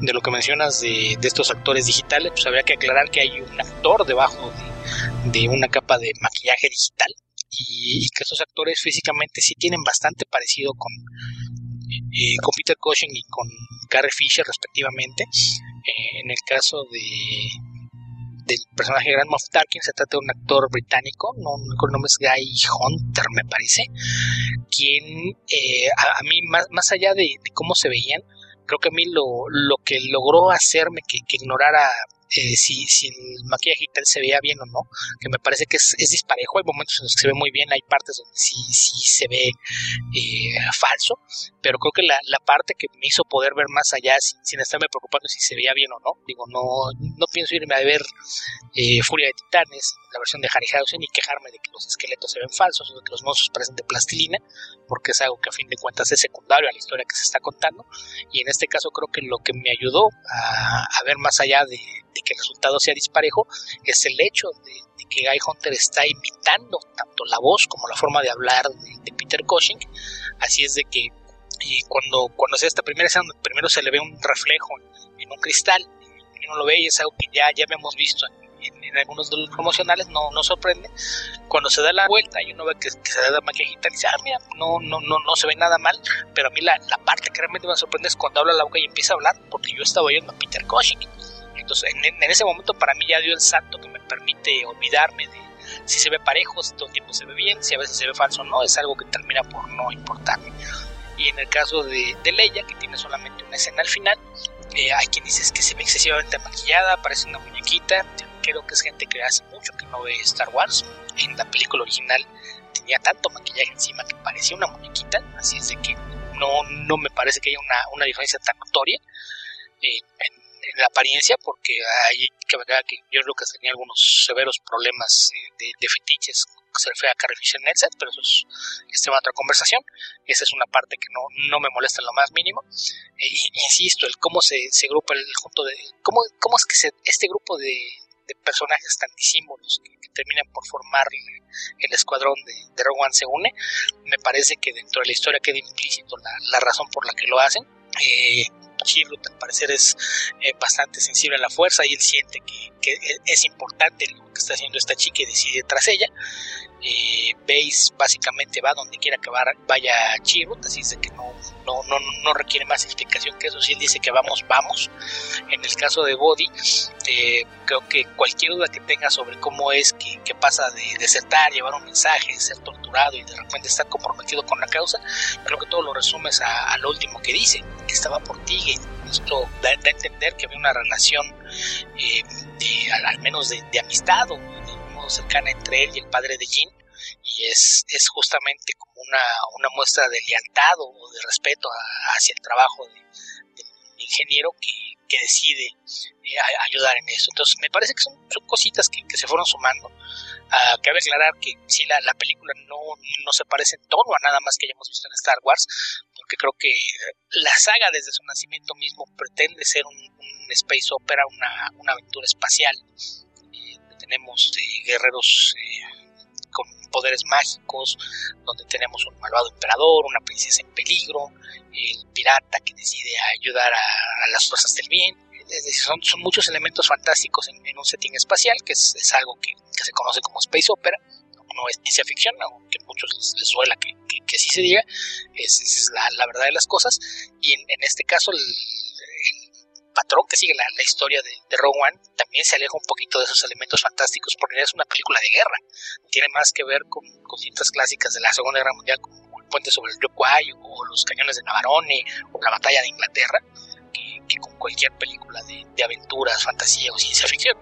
Tenemos un, grupo de, de, de, soldados que enfrenta fuerzas eh, nacionales y particulares y, y, sin embargo se, se, unen y hacen su mejor esfuerzo por, por salir adelante lo logran, que es, es la, la, la, idea básica detrás de esas películas épicas de, de guerra. Entonces, por ese lado es, es algo que, que, me agradó bastante la forma en la que está hecha la película.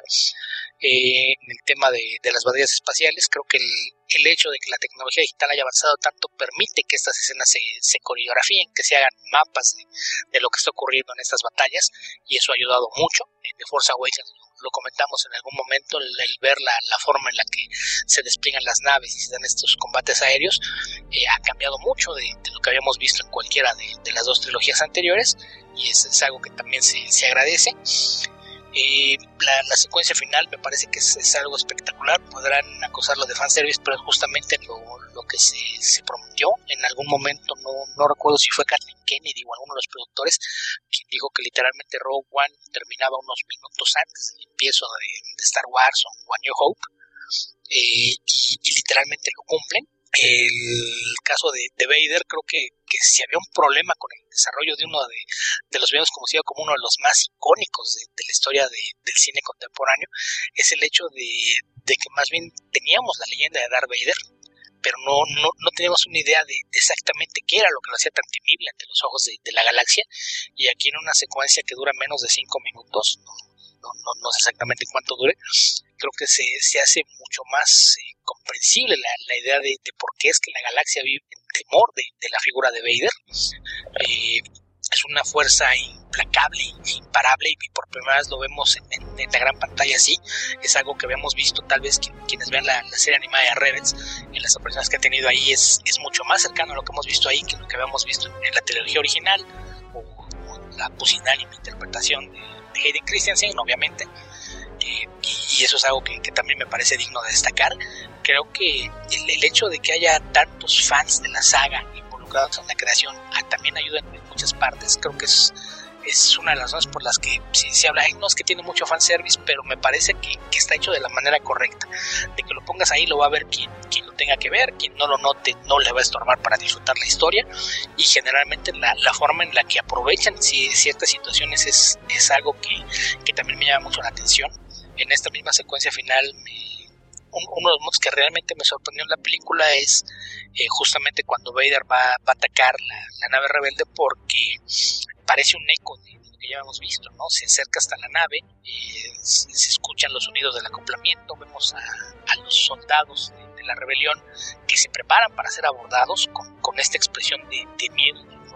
Vemos cómo se preparan con las armas, se paran en los costados del pasillo esperando que que caiga el, muro la puerta y, sean atacados.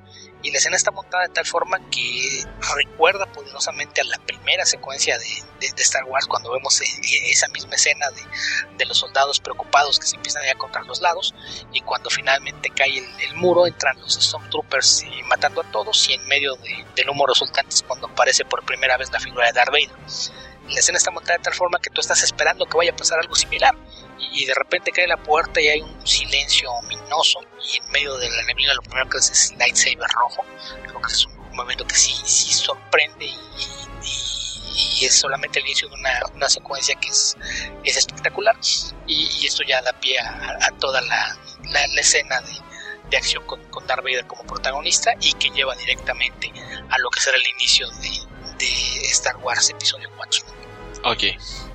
Bueno, creo que aquí con estas opiniones divergentes pueden decidir ustedes que ah, eh, con quién están de acuerdo, probablemente con Alberto, no lo sé, pero ya, ya podremos examinar esto y nos pueden enviar sus comentarios, qué les pareció nuestro comentario, con qué cosas están de acuerdo, con cuáles no, qué les pareció a ustedes la película y, y bueno, seguir hablando de, de Star Wars eh, Rogue One.